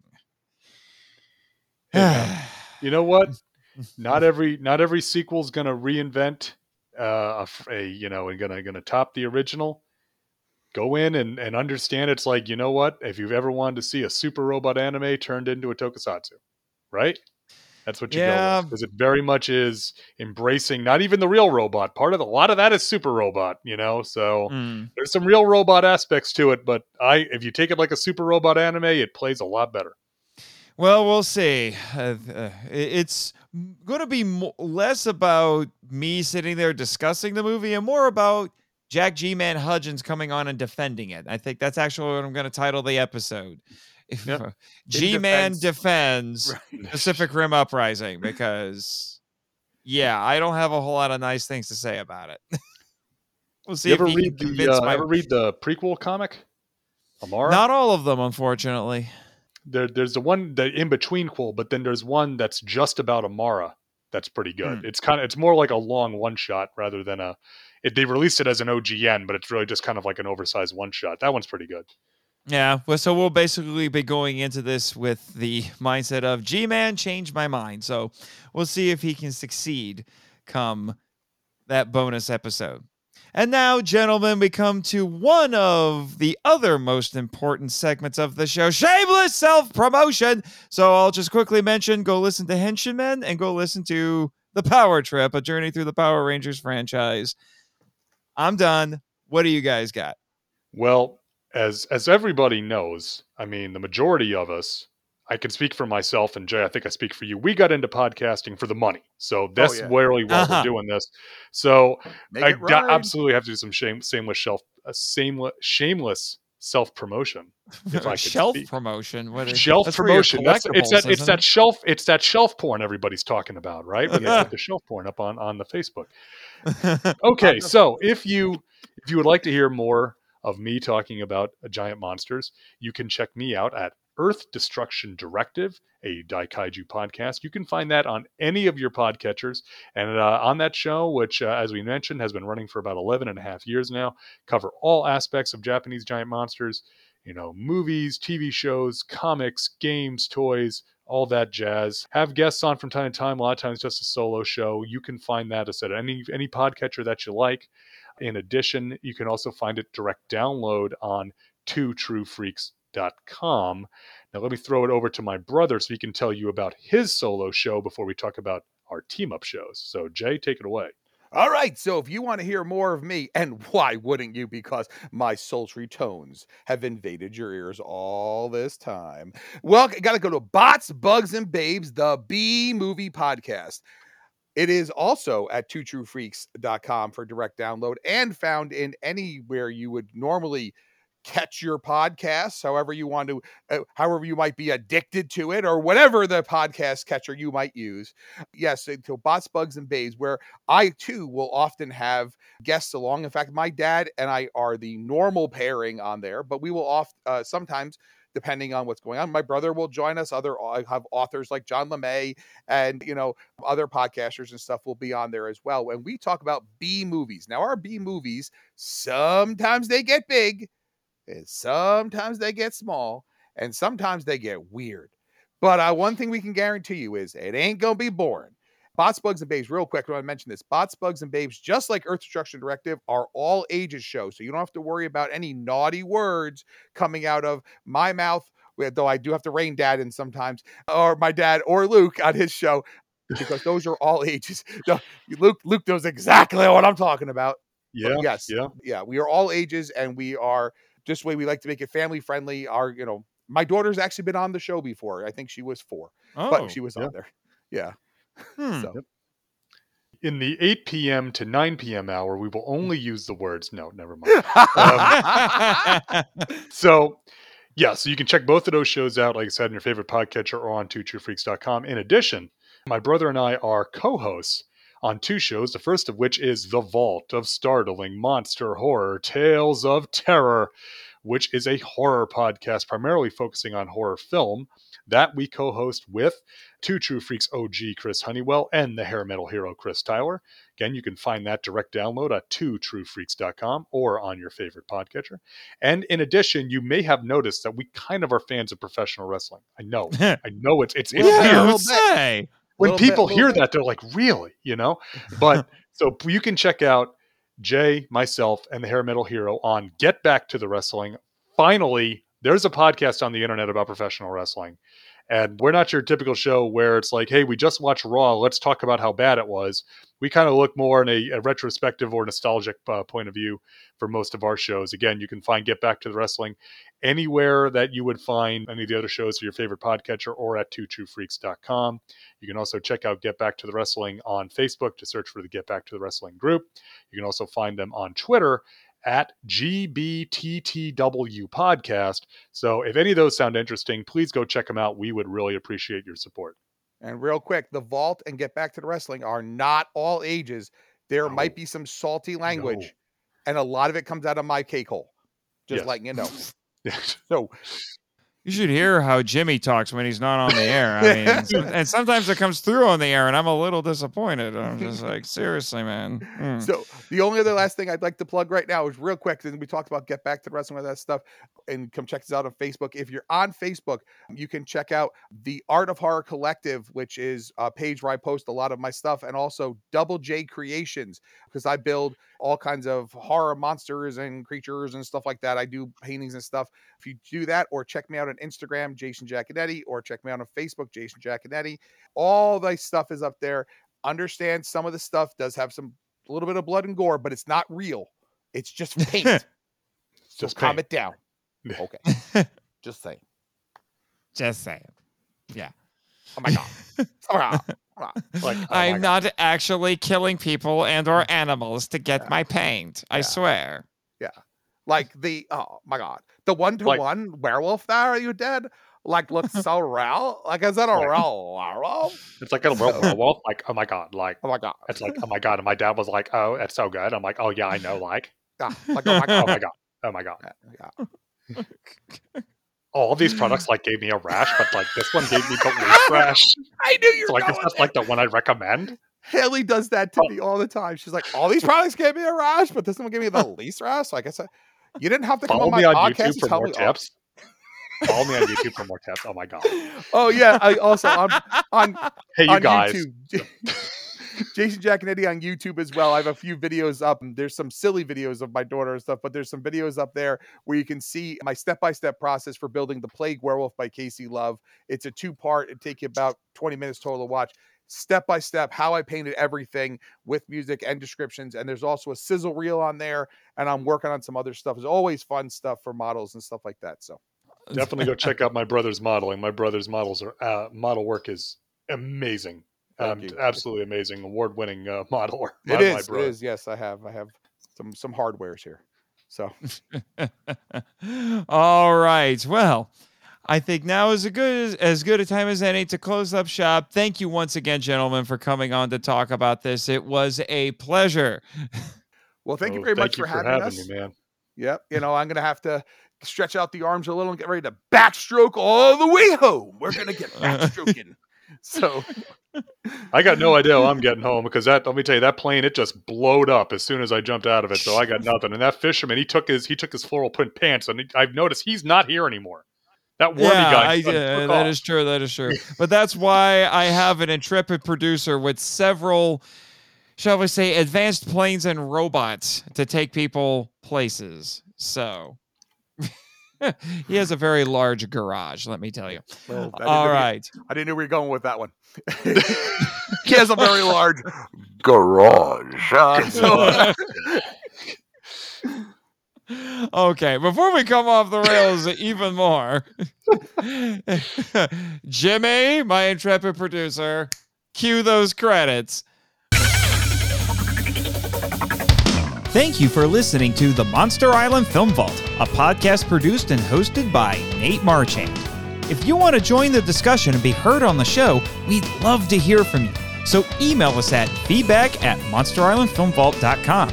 Our website is monsterislandfilmvault.com. Follow us on Facebook and Instagram at Monster Island Film Vault, and on Twitter, where our handle is at the Monster Isla One. You can subscribe to us on YouTube, Spotify, and TikTok. Follow Jimmy from NASA on Twitter at NASA Jimmy and our many other colorful characters using the links in the show notes. The podcast logo was created by Tyler Souls from TylerDrawsComics.com. Our theme song is Wanderer on the Offensive, live edit by B33J, Sarax, Juan Madrono, and Nonsensical Lexus, which is a remix of Counterattack Battle with the Colossus and The Opened Way Battle with the Colossus by Kow Otani from the video game Shadow of the Colossus. All film and audio clips belong to their respective copyright holders and no infringement is intended or implied. Please rate and review us on Apple Podcasts, Spotify, and or Podchaser to spread the word about the show. You can also support us by joining MIFV Max on Patreon. The Monster Island Film Vault is a Moonlighting Ninjas media production. Sayonara!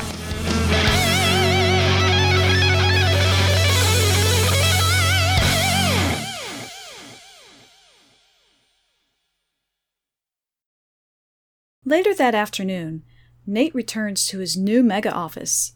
But to his surprise, his pseudo sister is waiting for him there, and she doesn't look happy. Hello, Jessica. We need to talk, Nate. Oh, my real name. This must be serious. How long have you been sitting here waiting for me? Better question. How did you get in here? I locked this office and I'm the only one with the key. Magical girl, remember? Right. Anyway, what I do now, supposedly? It's not you, it's Gary. Ha ha! Someone's jealous. I am not. You feel threatened by Mina. That's that's not it at all. You're as bad at lying as I am. Uh, me me me me me mo. The heck was that? Lora and Moll taught me how to summon Mimo by singing. Keep picking on me, and I'll sick him on you. Calm the heck down. Mm, Sis? Ugh. But if you're supposedly not threatened by Mina, then what's bugging you? Gary looks so sick. He did look a little pale, Exactly. but what does that have to do with your romantic rival? I bet it's her fault. Really? Really? You know, Jess, as much as I was kind of rooting for you and Gary, you're just gonna have to accept that he has a new girlfriend. And she's not you. Jess crosses her arms and glares at her big brother. Who said anything about being his girlfriend? Jess, let's be. Gary walks in, looking sicker than ever. Nate! Je- Jessica! Help me! Gary stumbles towards them. Nate and Jess run and catch him before he hits the floor. Gary, you're whiter than Mothra's webbing. What happened to you? Jess! Y- you're Brett. They want your. Suddenly, a long tongue flies through the door and stabs Gary in his hickey. In walks Mina, who slowly sheds her disguise, revealing her true form. She has red eyes with no irises, long furry antennae on her forehead, bronze skin, and crimson cape like wings draping her back. It's her tongue sucking blood from Gary's neck. She hits a button on the wall panel, sealing the door and locking it. Mina? No, she's a bug lady. I am Kalyptra, a transformed of the Church of Mothrianity, What have you done to Gary? all whose lifeblood I drink belong to me. A vampire. Now, Lava Lady, surrender your magic barrette, or this worker bee dies. What do you want it for? Gary's hand raises like he's a puppet on strings. Give it to me, now! Everyone starts slowly circling around Gary until Kalyptra has her back to the office windows. It won't work for a strumpet like you. How did I know that word? We kinda have the same brain, remember? Oh, yeah. Clone. Shut, up! Hand, it over. No, you can't have it. Nate glances up and sees Jess's mini Mothra companion, Mimo, poke his head out from the top of the panoramic window. The creature backs up when he sees what's happening, sensing danger. Gary, I know you're in there. Fight! Don't let her push you around. Jessica! Don't resist me, worm. Come on, Gary. Mimo's outside. Hmm. Fine. You can have my barrette. No! Jessica! Don't! Gary's face twists again as Kalyptra exerts more control. Silence, heathen! Ha ha ha! The Motte-Priester will be pleased with me. But first, What? Mimo fires his antenna lasers, shattering the window and slicing Kalyptra's tongue. Ah! Now, Jess, transform! Jess taps the crystal moth barrette in her blue wig and raises her hand high. shine, Crystal Lady! A crystal cocoon forms around Jessica, and she quickly bursts from it as Crystal Lady, wand in hand. With Mothra's blessing, I will smite you! Kalyptra pulls her tongue back into her mouth and spits blood at our heroine. Curse you, unworthy heir! Crystal Lady raises her flashing, electrified wand overhead. Lightning Laser! Ah! Kalyptra falls to the floor and disintegrates into dust. Boom, baby! I won because she. Don't say it. Actually, do say it. Because she's. Ugh. Right on time. Nate pulls his cell phone from his pocket. On the screen is the infamous cult leader wearing a gaudy mask shaped like Mothra's wings, with the eye holes positioned where the eyes are on Mothra's coloration. A frowning young woman wearing a bikini style robe lays at his feet. Hello, people of Monster Island. I am Mod Priester Herzog Jerry Nachtfalter of the Church of Mothrianity. My most powerful transformed Fraulein will soon return with the magic artifact belonging to that false Elias, Crystal Lady. With it, we will reincarnate Morsela's lost priestess by rebirthing her in our cocoons. My beautiful Kalyptra will serve as her new avatar as a reward for her service. And with the fourth Elias as my high priestess, our goddess will return to Rolisica and destroy our enemies. Rise up, Mosura. Salvation is at hand. Let us celebrate Luna. Yes, Master. Mosura, yeah, Mosura. Good Godzilla, that freak's more formulaic than a bad sitcom. Nate and Jess lean over Gary, who slowly has color returning to his face. Gary! Gary, are you okay? Ugh I got a pain in my neck. Mine's named Jessica. Jessica reflexively punches his shoulder like she always does when he's rude to her, which is often. Urusai! That's Japanese for shut up, by the way.